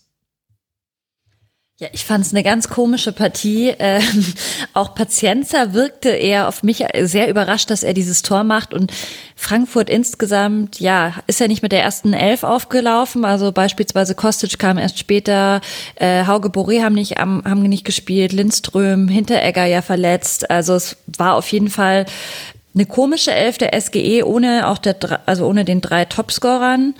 Mm, ich finde dieses ganze, diese ganze Dynamik als Außenstehende bisschen komisch, dass man jetzt in der Bundesliga wirklich sich so bisschen aufgegeben hat und jetzt wirklich rund, also durchgereicht wird. Ich glaube, sie hatten jetzt vier Spiele keinen Sieg mehr ähm, in der Liga. Und mhm. ich weiß nicht, irgendwie ist es eine komische Stimmung, weil einerseits ist es sehr ambivalent. Einerseits hat man irgendwie Frankfurt, das so in Europa komplett alles abreißt und so wirklich jeden eigentlich mitnimmt in Deutschland mit dieser Stimmung und auch wirklich guten Fußball spielt. Und dann hast du jetzt irgendwie Frankfurt in der, in der Liga und da sind die irgendwie wie ein anderes Team schon fast, muss man sagen. Ähm, ja, also komisches Spiel. Ich finde, ähm, auf Gladbach-Seite muss man auf jeden Fall Leiner äh, erwähnen. Äh, kaum eine Aktion ohne ihn. Mhm. Hat mir sehr gut gefallen. Ähm, und ja, ich, ich fand fast eigentlich auch, hätte ich Gladbach den Sieg mehr gegönnt. Ich finde, sie haben mehr gegeben, sie haben sich mehr reingeworfen und über weite Strecken auch ein besseres Spiel gemacht. Frankfurt hatte halt dann eben diesen einen Treffer mit Paciencia, aber sonst kam ja gar nicht so viel von Frankfurt. Ah, spannend. Das sehe ich tatsächlich anders. Also es stimmt schon, dass, dass Gladbach auch noch große Chancen hatte. Ich fand aber, dass, also von Gladbach war ich weit mehr enttäuscht als von Eintracht Frankfurt. Ist jetzt nicht so, dass es jetzt überraschend gewesen wäre. Gladbach hat mich schon häufig enttäuscht in dieser Saison. Aber bei Frankfurt, also du hast ja gesagt, es war fast wie eine andere Mannschaft. Ja, war ja auch eine andere Mannschaft. Es ja. haben ja bis auf Traftuta und Endika äh, wurde ja rotiert. Und gerade am Anfang, da hat es ja Gladbach sehr gut bespielt. Und dann war das aber halt so wie schon wirklich gefühlt hundertmal in dieser Saison bei der Borussia. Die haben aus welchen Gründen auch immer nicht die Ambition, ein Spiel sich zu nehmen und es nicht wieder herzugeben. Die haben nicht klar durchgezogen. Sie haben ihre Chancen nicht genutzt und sie haben aber irgendwann auch es Eintracht Frankfurt viel zu einfach gemacht, Chancen herauszuspielen. Der Laufaufwand von Gladbach, also Eintracht Frankfurt ist 111 Kilometer gelaufen. Das ist jetzt auch nicht krass viel. Das ist knapp unter dem Bundesliga-Durchschnitt. Der liegt irgendwie über 112, irgendwas. Gladbach ist 107 Kilometer gelaufen. Eintracht Frankfurt hat 207 Sprints gemacht. Gladbach hat 172 Sprints gemacht. Und normalerweise sind mir die Reihenzahlen nicht so wichtig. In diesem Spiel war es aber eindeutig zu sehen, dass Gladbach manche Wege nicht gemacht hat und deswegen Frankfurt relativ easy nach vorne spielen konnte, Frankfurt sich relativ gut äh, in äh, gute Schusspositionen bringen konnte. Man hat immer wieder Standardsituationen herausgespielt, die dann auch mal fast alle gefährlich waren.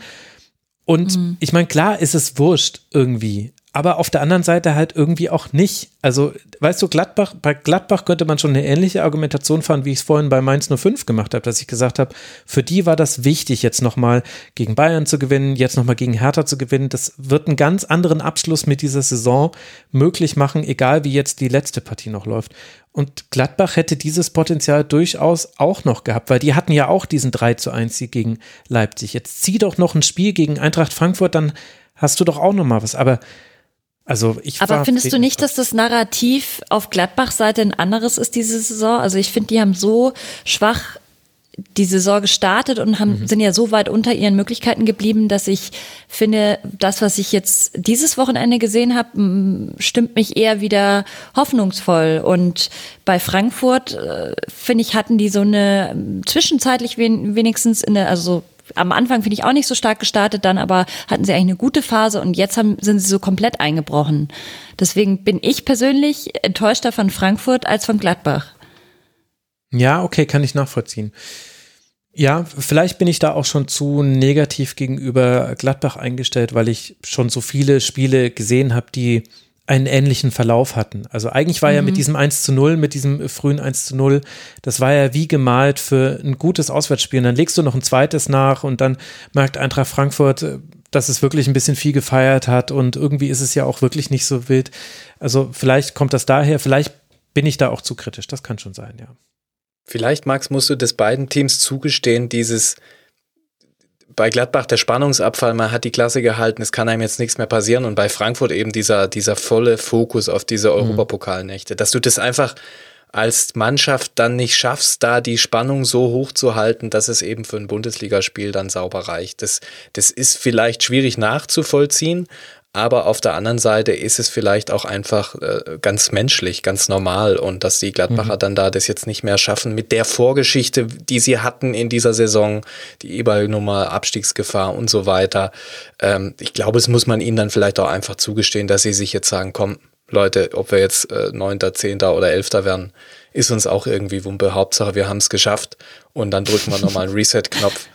Ähm, ich, ich glaube, das muss man ihnen dann vielleicht auch einfach zugestehen. Aber du darfst natürlich auch weiter kritisch sein. Ich ja, ich weißt du, ich habe da, ich glaube, ich bin da eher so näher an den Fans von Gladbach ran, dran, die halt sagen, ey, euch war schon so viel Wumpe in diesem Jahr, dass euch jetzt nicht auch noch das noch Wumpe sein sollte. Aber äh, das stimmt schon. Also alles, was du sagst, hat auf jeden Fall seine Berechtigung. Das stimmt schon.